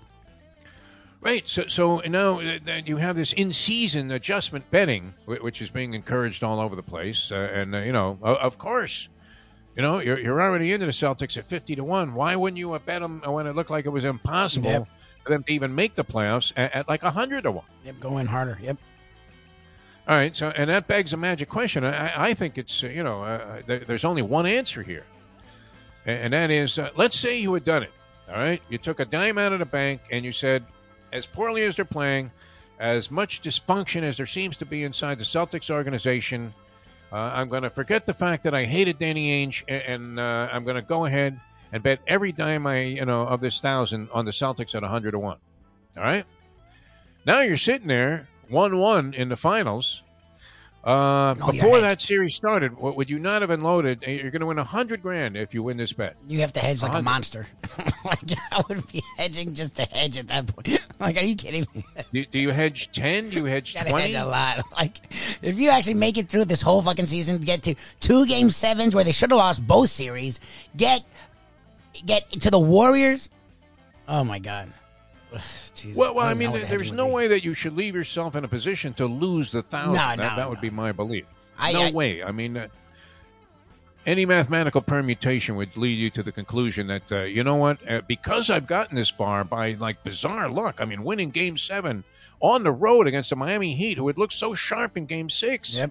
Yep. No way. in front of pat riley in Yeah. front of pat riley and bob mcadoo I know. gods of basketball are looking on Mhm. and, and, and, and putting their heart and soul into the Miami Heat, and you win that game, and you've got a hundred grand coming if uh, they win the finals. So, I mean, uh, don't you hedge off what? I, I'd Ten say grand. I'd say ten. 10, I'd say ten. 10 at a minimum. I yeah. say ten because winning ninety is a, a monster score, and if you win ten, at least okay, cool. You know, I'm Right, up you nine. didn't lose a dime. You you win nine thousand Yep. for the season for making what seemed to be a, just an absolutely mindlessly stupid bet. the Andy Man's when they were buried, I mean, you you waited until they were the ruins of Pompeii, my friend. Tw- a- uh, a- uh, Andy Man And then go 25K, which is actually even more because 75 is a really nice score, and 25, either Yes. way, you have a nice score. And that way, you're like sitting pretty. You can enjoy the series and not fucking stress out the whole series. Yes, because either way you win Yep. at that point. yep, that's win win. And, and that's what I said to this gentleman. Uh, that was my concluding thought to him. I hope I imparted some wisdom to him. I said, either way you win, Yep. and that's an admirable position to Yes, yes. That's a rare, as a gambler, that's a very rare, that's a rare position to be in. Forget about this lawyer that won the Johnny Depp case. Uh, she's become a big deal. I think her last name is Vasquez. It's in his Oh, Camille, the one that she's like the third lawyer. That's what's great. She was like Yeah. the associate, and she just was a monster. like my wife's in love with her. yeah. Who was the chick with the the big uh, you know uh, blonde afro? Abramson, Leslie Abramson was that her name? Oh, the She was in the Menendez brothers trial. Yeah. and, she she was particularly, I mean, uh, like uh, you know, rough on the people. You know, Leslie Abramson. I I, I want to say I'm going to go with that. Right? She had like Sure. a big kind of bozoic hair, but uh, she she uh, you know, but but she was effective. I, I I didn't see a lot of the Depp trial. Uh, you know, and. I wouldn't have been inclined to watch too much of it. I, I mean, as we said, the great part about it was that you had two actors Yes. testifying. That was the only entertaining part. They made it like a movie. and they bought none of Amber Heard. I mean, you know, she could have produced like uh, you know, marks like, like she had just fought Tommy Hearns, and and uh, eh, I don't see nothing there. that was a bizarre whole thing. I don't know. I, I, I thought that they were going to award Johnny Depp a dollar. You know, it was going to be like the Yeah, USFL trial. Yeah. And then maybe trebly uh, damages to three, and he would have felt like Donald Trump walking away with that three dollar check, going, uh, "Way to bury a league, Donnie! Way to bury a league." Uh, we'll come back and uh, wrap this thing up. Uh, been a lot of fun being with you. I, I will not uh, contact this gentleman here with the 150,000 euro who's dying of throat cancer Yeah, please don't. in uh, what is it, Senegal? I think this where this Spain. I. I think this is Spain. Somewhere in Romania. I think it was Spain. Where, where are the internet criminals really Spain. hanging out? Like I'm uh, Spain, oh, Spain? but lives in France. I Yes. so you saying Italy because they're listening all the time hit some nerve, and because we haven't had anything like this ever. So I don't know. I don't. I don't know why that would happen on a. On Uh. Is this uh, one of the gypsy people who Yeah, had that's what that same feels like. Picture of the two kids? They followed you. Same two kids. Miles away. You're in southern to northern This Italy. gypsy's trying to feed these two poor starving children. Unbelievable, man. Uh, they, they they really were the most relentless salespeople that, that I've ever seen in terms of begging. The uh, Should've gypsies seen if they want a uh, job. the streets we could use that. We could put them on the streets here. that EyeOn Channel will be sold out for a lifetime. Jackie, I have nothing to worry about. I'm going to hire a gypsy to sell the show. Yeah. We could use that. Probably have a better shot. All right, we'll come back with more here in a moment. Uh, once again, Hialeah Park. Wow, Belmont Stakes coming up. That's going to be dynamite. Frank Fiore. I mean, do you love Frankie's attention to detail? You talk about Pat Riley, you know. Frankie agonizes over every detail. He really does. And, and you know what? It's his anxiety that makes it all go here because he makes sure that they get it right no matter what, under all circumstances. It's never a problem. Snap a finger, bingo, something's happening. Very much like the service we had at the various hotels we checked into in our, our three stops in Italy. Uh, you could not have been more attentive Yeah, they're on it. to the needs of the people. Yeah, I mean, uh, re- really, really super, and they made you feel like they uh, wanted you there. That's how it is at Hialeah Park, right? Not cold like that, uh, you know, James Bond Casino in Venice. I mean, uh, just warmth and, and you feel great. Great place to punch away. We were there for the Kentucky Derby. It was absolutely fantastic. I mean, the excitement, the enthusiasm in the room, and, and when those uh, guys behind us, uh, they must have had this horse Yes, at like eighty did. to one. Yep.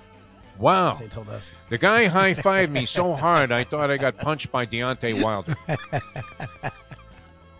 like I was doing mitts, you know, before, and Wilder was, you know, starting to picture the fact that he really hated to uh, get in there with Tyson Fury.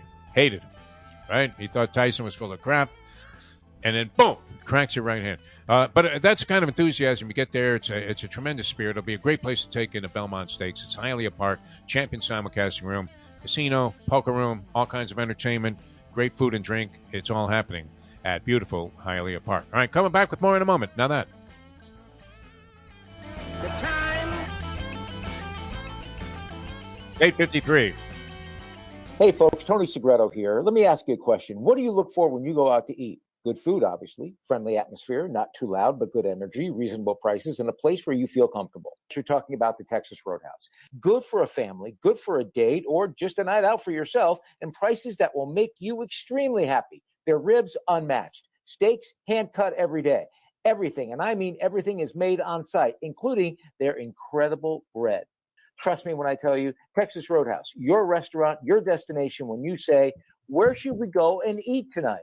From the newly renovated sports bar to the beautiful bayside views captured at the Tiki Bar, Jimmy Johnson's Big Chill has it all. Located at mile marker 104, the Big Chill also offers waterfront dining while experiencing breathtaking sunset views of the Florida Keys. It's simply the hottest spot in the Keys to cool off. That's Jimmy Johnson's Big Chill at mile marker 104 in Key Largo. For more information, call today at 305 453 9066. Any time of year, things can happen to your home or business, and the insurance company can be your friend, but they also can be your enemy. Horizon Public Adjusters, Justina Testa, are here for you to help this process go so much easier. Seven to 10 times more money recovered with a public adjuster than if you went on your own. If there's no recovery, there's no fee. Before you call insurance company, call Horizon Public Adjusters and Justina Testa at 954-809-8752. I have sinned against you, my Lord. The only way to get your morning started is with Defo, joined by Lubie, right here on The Defo Show.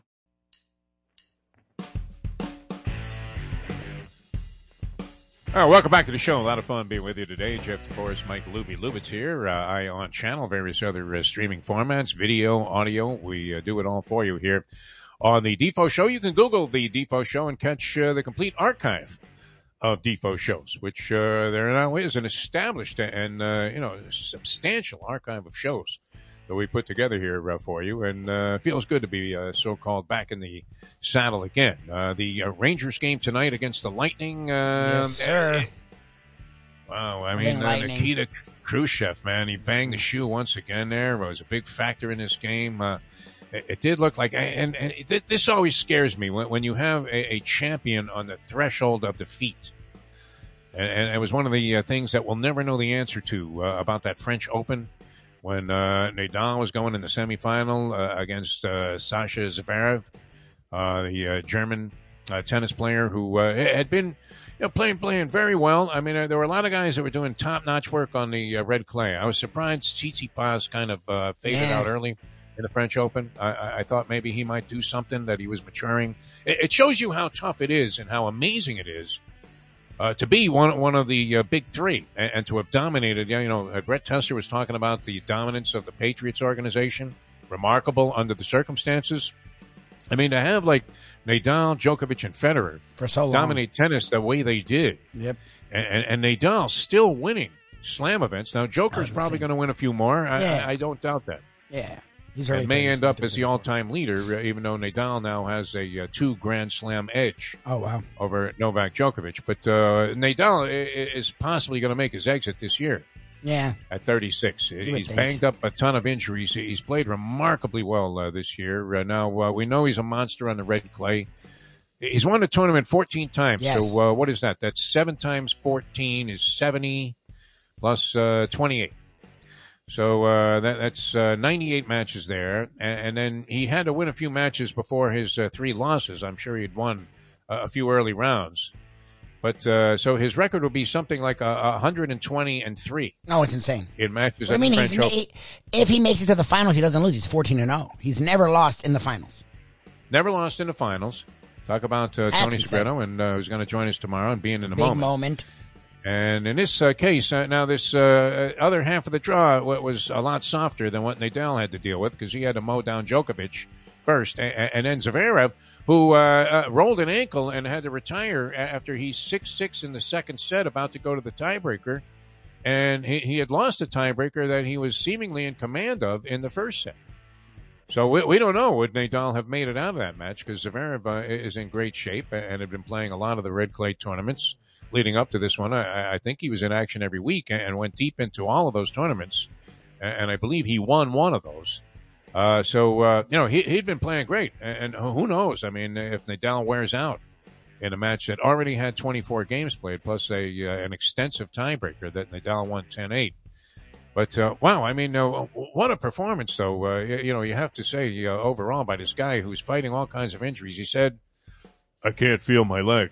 I mean, uh, you know, I guess he got juiced before the, um, got the Jimmy the final matchup there with, with his chronically, uh, you know, ailing foot. And uh, so he, he was kind of like walking around there on one foot, like Chester from Gunsmoke, and uh, still was able to uh, carve out just a crucifying.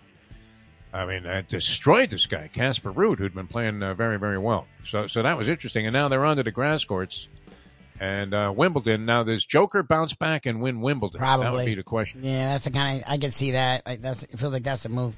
I mean, look, your your guy Alcaraz got sort of dis, dispatched, and I, I feel like he'll make a move. surprisingly exit, uh, you know, at the tournament early. Yeah, Uh, you know, and, and Medvedev is not the same uh, since uh, he's kind of come back. So uh, maybe he gets it back together. Uh, he, he may be in. I mean, he, he seems to be off form. Medvedev, who was the number one player in the world and, and was winning everything, right? This skinny, uh, schmanky looking guy looks like Ichabod Crane out there.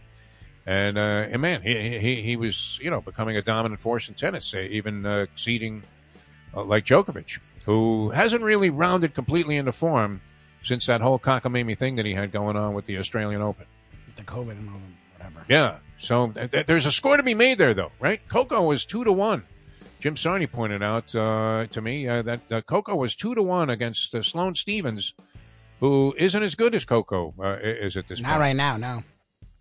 She she's, She's you know off. tried to bounce back from uh, being in a long slump, and uh, Coco's on the rise. So there, there you you were gifted from the gods of gambling a, a two to one proposition in, in what was a straight set whitewashing by the uh, lovely Coco Gauff. Yes. And then uh, I, I thought that the uh, other girl, uh, she went against some Italian girl in the uh, semifinal round, and I, I thought she would have no chance against Coco. And she didn't. And and, and then likewise, uh, Coco against Swiatek. Nobody's beating that girl. Uh, right I mean, now. how, how much longer can she run? I don't know. What do you think? 35 in a row is insane. 35 in a row, Serena esque. Yeah. All right, uh, that's going to do it for us. Uh, we're, we uh, hope to get on a long winning streak here on uh, EyeOn Channel and our other platforms. Uh, for Mike Lubie Lubitz, great being back with you. We'll do it again tomorrow. We'll have Tony Segreto with us, going old school. Brought to you by Texas Roadhouse Restaurants and Catholic Health Services. Until then, uh, you guys have a great day. Good to be back with you. Uh, we'll do it again tomorrow at 7 here. I'm Jeff DeForrest for Mike Lubie Lubitz saying uh, so long as we leave you know that. The time. Did I almost do it? Did I almost do a Gordon Solie there? Yeah, you were about to do it. I'm like, okay, I guess he can if he wants. So long from the Sunshine State. It's 901. Let's go to eat a damn snack. Look what they done to my soul.